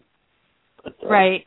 that- right Yeah. and and and Russia, you know, they were so totalitarian that at that point they they would just go, you know, against anybody. Yeah. And she was afraid that they would take things out on her family. Yep. So yeah. Mhm. Good talking, Dan. Well, thank thanks very much, Dan. Good Anything else to you. before? Okay, we're gonna we'll go on to the next stories here that we have. Luckily, I've just got this stack, and again, if you go to don'tletitgo.com, I put today a little section called program notes, and the links to all the different stories and the things that I've mentioned are there for you to peruse at your leisure. So here's a story from the Washington Post, and I'm thinking I'm going to put this story under the segment of politicians who disappoint us. Yes. We could have Oh. probably whole shows on this, but we'll probably just have a segment here and there because it's too depressing otherwise. We keep having hope for politicians. We think that there's certain politicians who are better than the rest and who might actually achieve something in the political arena that's going to make our lives better And in the short term. There are some that are better than others, no doubt. But in terms of good people, it's very, very difficult. There's maybe, maybe one or two, maybe that comes to mind, but still, they have some. They they got some problems. So so here's one, and this is this is an interesting story because I'm I'm a little ambivalent about it. It's Paul Ryan, right? Mm. And the the, he- Paul Ryan. the headline that's on Drudge, and and Drudge put you know Drudge is a sensationalist yeah, of sorts. And, is. and Drudge's headline had something to do, you know, it, it's just Paul Ryan working behind the scenes like a snake. to push the immigration legislation. And I believe Drudge and most of his readers are against immigration legislation, and some of them I think for the wrong reasons. Because it, it, you know, again, I, I keep talking about Yaron Brook, but if you say somebody that you'd like to emulate, I would like to be able to emulate Yaron Brook in many respects, mm-hmm. with respect to his ability to analyze political issues, current events, et cetera. Very, and very, very uniquely. and, and the thing that he said about the immigration issue, which really sticks with me, is that the important thing is the right of a business owner to hire whomever he wants to work for his company. That's the right, you know, the, the the person whose rights you need to really respect. What about business owners who just want to hire somebody who's going to be good for their business? You know, again, the usual provisos. The person can't be a terrorist. He can't have some big old criminal record. Uh, maybe not even any criminal record. He, And uh, can't get citizenship right away. yeah, he can't he can't have citizenship necessarily right away. Working. And and moreover, he can't have horrible contagious diseases, right? So Ellis Island type Yeah. scrutiny. Uh beyond that, you say, let's look at the employer, let's protect his right to hire whoever he wants to work and live in the United States. Yep. Why can't we have that? Why can't we have an open immigration policy that's scaled that way? So you say, okay, that's good. Um, Paul Ryan is pushing the particular immigration legislation that has passed the Senate, apparently. Which Obama likes, and which Chuck Schumer likes, and John McCain and other bad guys. Right. And so what the story at the Washington Post is about is it's about Paul Ryan working quietly behind the scenes Yeah. to And why is he working behind the scenes? Because he knows it, it doesn't no good. I mean, he he knows there's something something shaky about it. well, I don't know. You know, it's now the Washington Post is is a liberal Yep.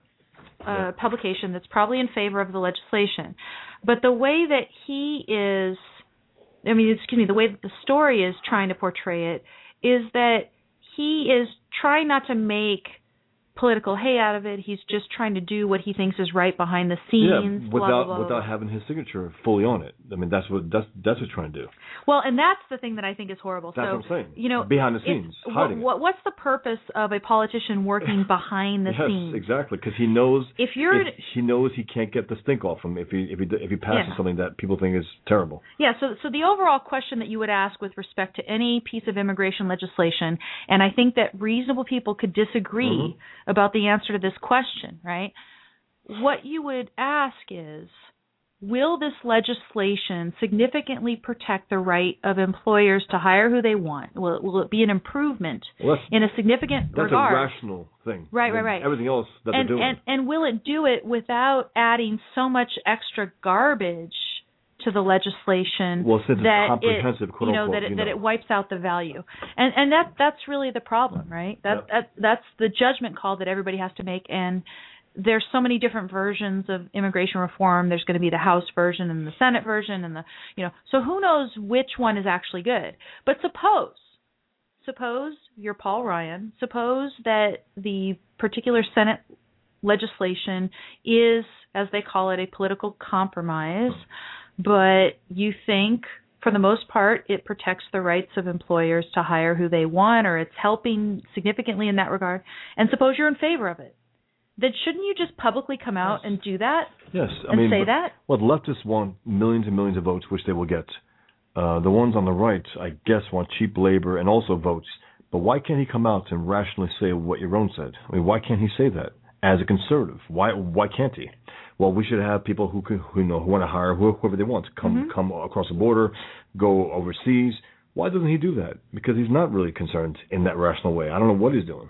Yeah, here's and since here's it's behind the scenes, who knows? I mean, it's just it's hearsay possibly. Here's a little excerpt from the article. It says While some Republicans make the case for political expediency, hoping to lure Latino voters in elections, which apparently is not really going to help them anyway, uh, it says Ryan sells his argument as a quote economic based immigration system, end quote, one aide said.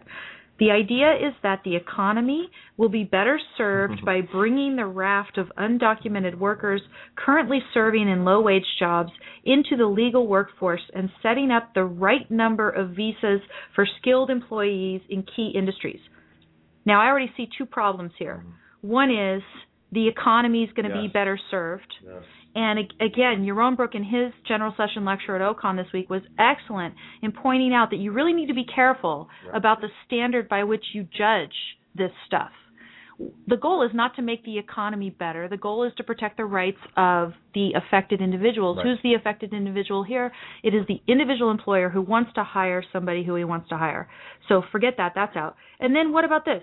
Uh, setting up the right number of visas for skilled employees in key industries. That is central planning talk, Yes. and that is garbage. Very liberal. And any anybody who sees himself as a free economy person Well, he- would never say that. talk about mixed mixed premises and Paul Ryan. I don't know. He's half liberal, half conservative, half Republican, half Democrat. Yeah. I don't know what he is.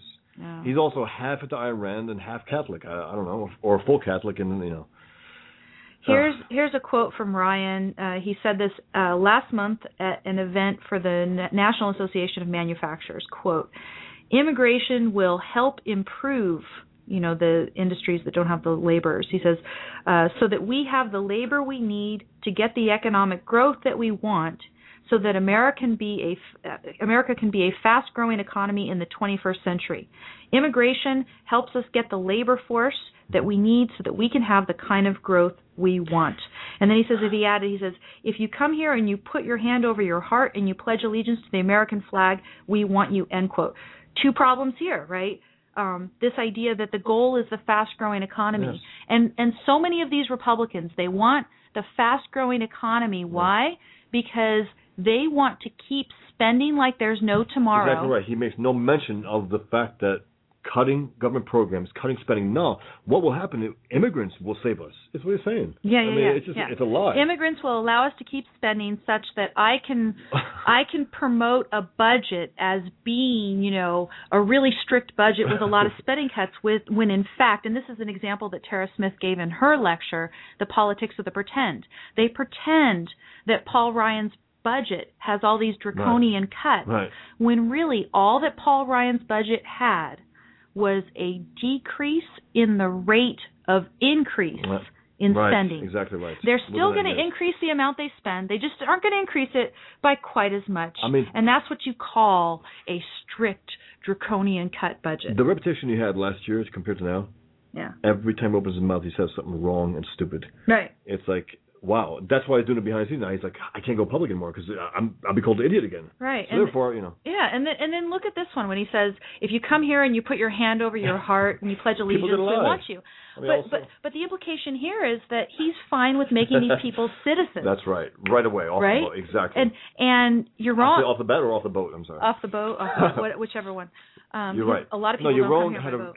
Yaron hands down had the best, the best ideas about immigration when he was on Amy's show. Was a few shows ago. It was when he very was uh, complex, interviewed for Tammy. very. Bruce, It was it was just really good stuff, and also about the point of make it very easy for them to come and, and become workers. Make it very very hard for them to become Americans. Absolutely true. And Yeah. To become an American is a whole different story. You do You- not need to make them citizens Nope. right away. You do not need to give them the right to vote right away.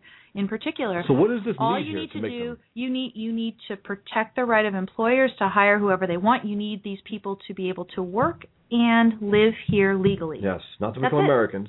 That's it. A lot of them, you know, a, a lot of them come and they work and they. I've worked with with some who just basically like the fact they come and work fine. About America, they they can give a rat's you know what. They, they don't care about the country. They don't care about the uh, history of the country, the uh, traditions. No, uh, they don't want to become American, and that's fine. I mean, they could they come here and work, and that's it, and go back home, or just send the money back and come back and forth. But to become an American, that's what these guys want. That's what Ryan wants. Uh, why? Why? Uh, it, that's probably the political expediency Yeah. angle, and for but, but for whatever reason, again, Paul Ryan, if you're in favor of a piece of legislation, come out publicly. Yes. Don't do it behind the scenes, and come and please come out and do it in a principled way for the right reasons. Yeah, it's like a rat. I mean, it's really ugly. Uh, another politician who has disappointed me personally in the last week or so is, I'm afraid to say, Senator Ted Cruz. He has diverted himself from his wonderful message about abolish the IRS. And again, in the first hour, we talked about the IRS, latest IRS scandal, the latest evidence that the IRS is mixing political ends with enforcement of IRS code. Uh, you know, just just stay on that, Senator Cruz, because what he's what he's done this week is he has put out a press release, a statement on the passage of the Texas House Bill number 2 which bans abortion after 20 weeks. So the Texas House has passed this. I don't think it's law yet exactly, but imagine if it comes into law and then we have to do Roe versus Wade all over again. Oh my gosh. Uh, this is Cruz speaking about it. He says House Bill 2 is an important step that will strengthen protections of innocent unborn life and improve the safety and health of Texas women. I hope the Texas Senate will take swift action to pass this legislation for the good of all Texas children and their mothers. Our nation was founded on the principle that we are endowed by our Creator with an unalienable rights, among them life, liberty, and the pursuit of happiness.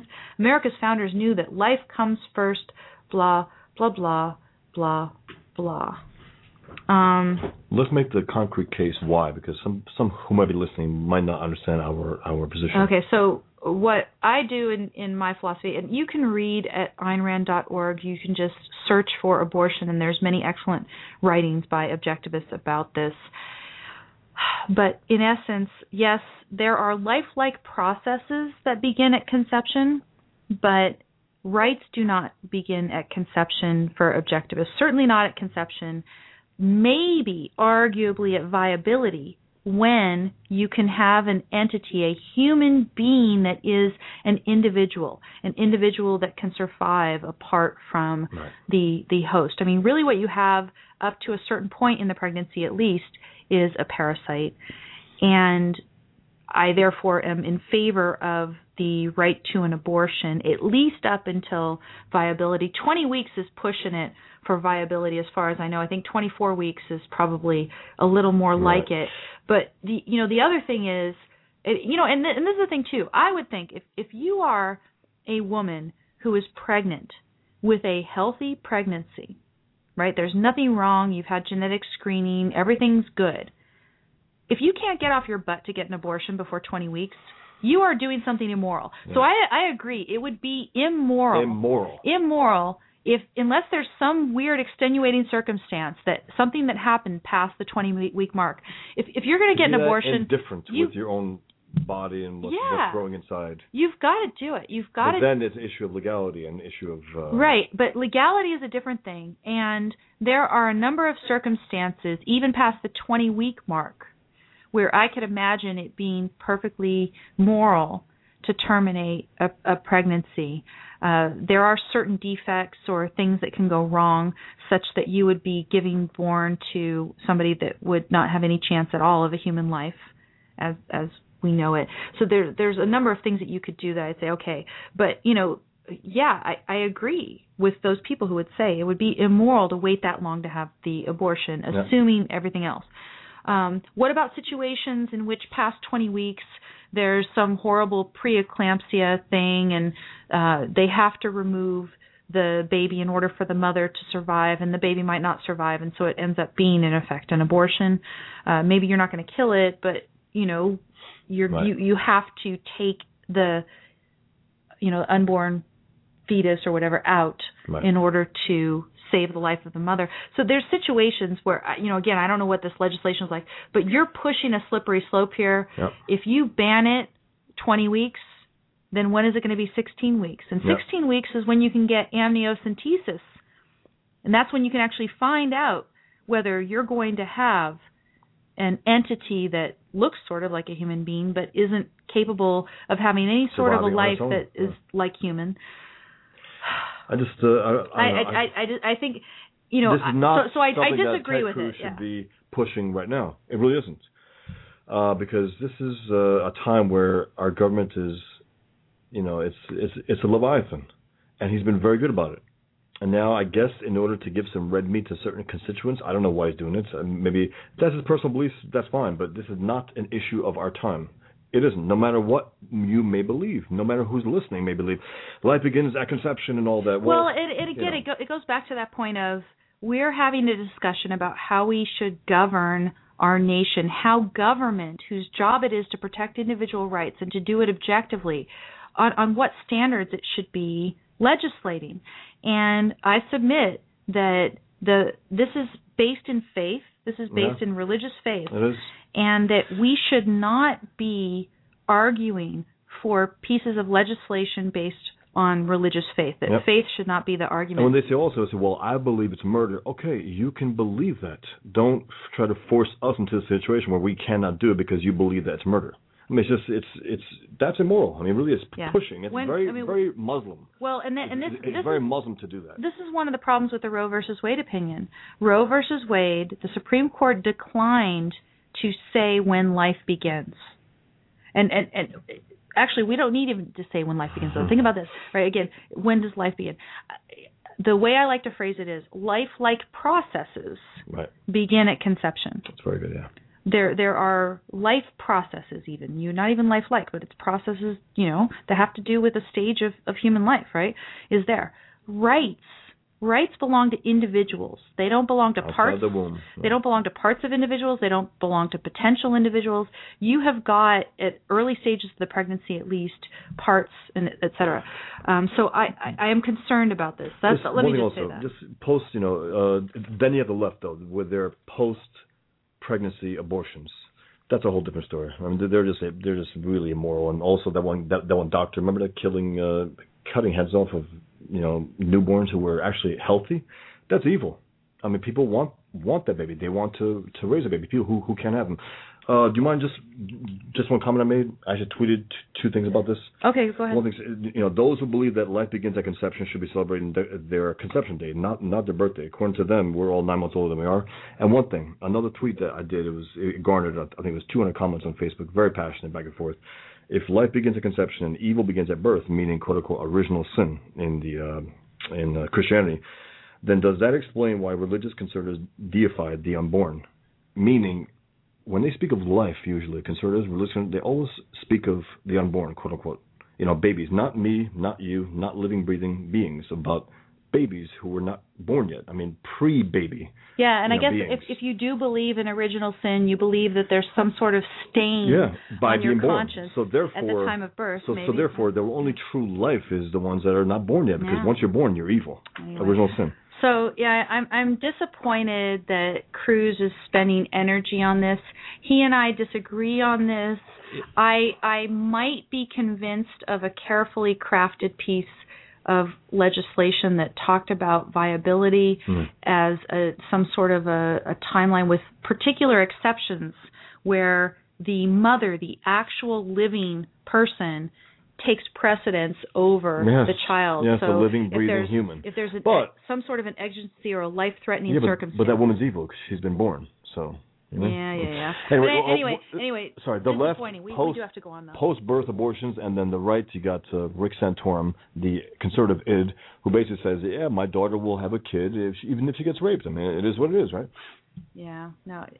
Now, see, you thought you had nothing to say about this issue, Bosch. Yeah. You thought you well, I had got a nothing lot to to say. It's just it's a I- it's a it's a it's a it's a freedom issue. Again, like gay marriage, this is uh, you know, women have the right. They do. Yeah. And yeah, it's immoral after a certain point, no doubt about it.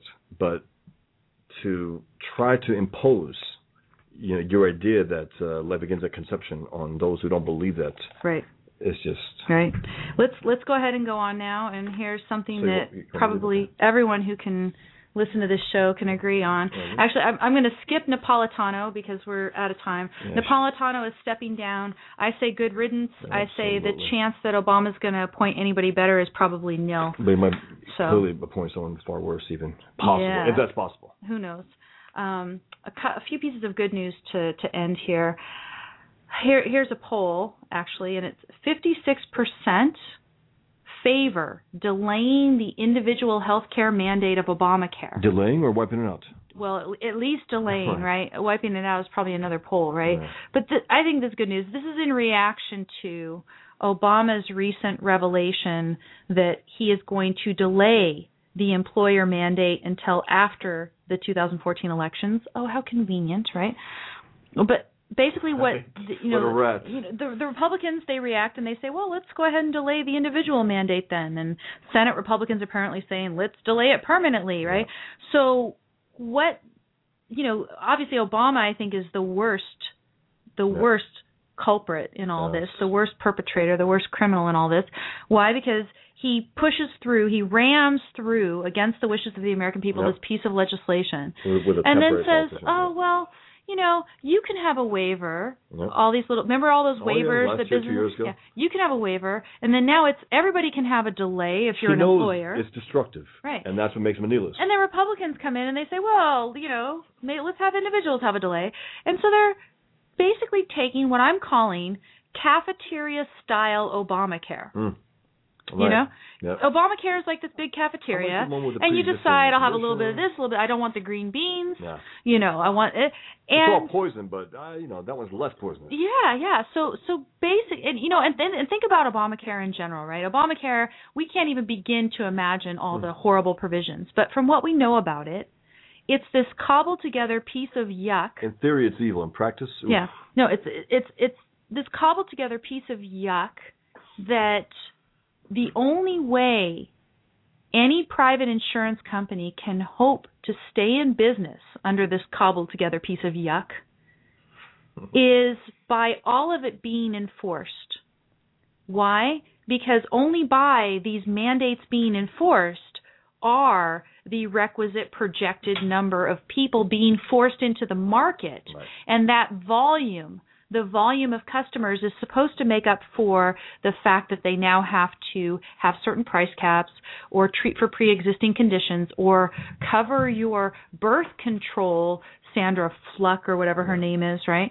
Um, Right. all of this is supposed to be in place. And so now Obama's like doing the bait and switch on all these companies. No and they, and he's saying, "Well, you know, you companies, you you can hang on a little bit longer. It's a it, it if you know It's Atlas Shrugged, if you know Atlas. Shrugged, it's you'll find a way, Mr. Rearden, Yes. right? And, and we've already seen that certain companies have already announced that they're going out of business. So, for instance, uh, Aetna, Aetna Insurance is no longer going to be Mm. offering individual plans in California after the end of this year. That was the goal of Obamacare. How many Knock out more- the private sector. How many more are going to have to go out of business if this employer mandate is delayed, right? Because they were counting on all of these extra customers being mandated. And if the Republicans do their answer to it, they're no better, right? You think, okay, well, the individual mandate, right? Let's get rid of it. And it is true that that is the most prominent aspect of Obamacare Without that that you know everyone's been talking about, Yes. right? But it is also the piece that if it isn't there is going to ensure that these various insurance companies go out of business even faster. Yep. And what does that mean? A fast track to socialized medicine. So I am against that. Let's let's talk about a couple good pieces of news before the very end of the program. I got 90 seconds here. Uh, Texas oil production ranks 15th in the world among countries. Mm. So I guess they've more and more than doubled their production in a short period of time, which is awesome. And then the other thing, you can check the link out at my blog. Uh, it, it's an article at Adweek. It says, "Watch the most baffling, bafflingly, bafflingly, yay, I can pronounce that, bafflingly awesome new product demo of 2013. It's something called something called Never Wet. Check okay? it out. Check it out. If, Very if cool. And otherwise, if you have a comment on this show, go to don'tletitgo.com where you can leave comments. Check out my production notes for today, my program notes, all the links. And also, you can support this podcast if you like. But if you like this podcast, the biggest thing you can do is spread the word. It's spread mostly by word of, word of mouth. My mouth is only so big, and it's tired at the end of two hours. So thanks, everyone. Have a Thanks, great everyone. weekend, and we'll talk to you next week. Goodbye.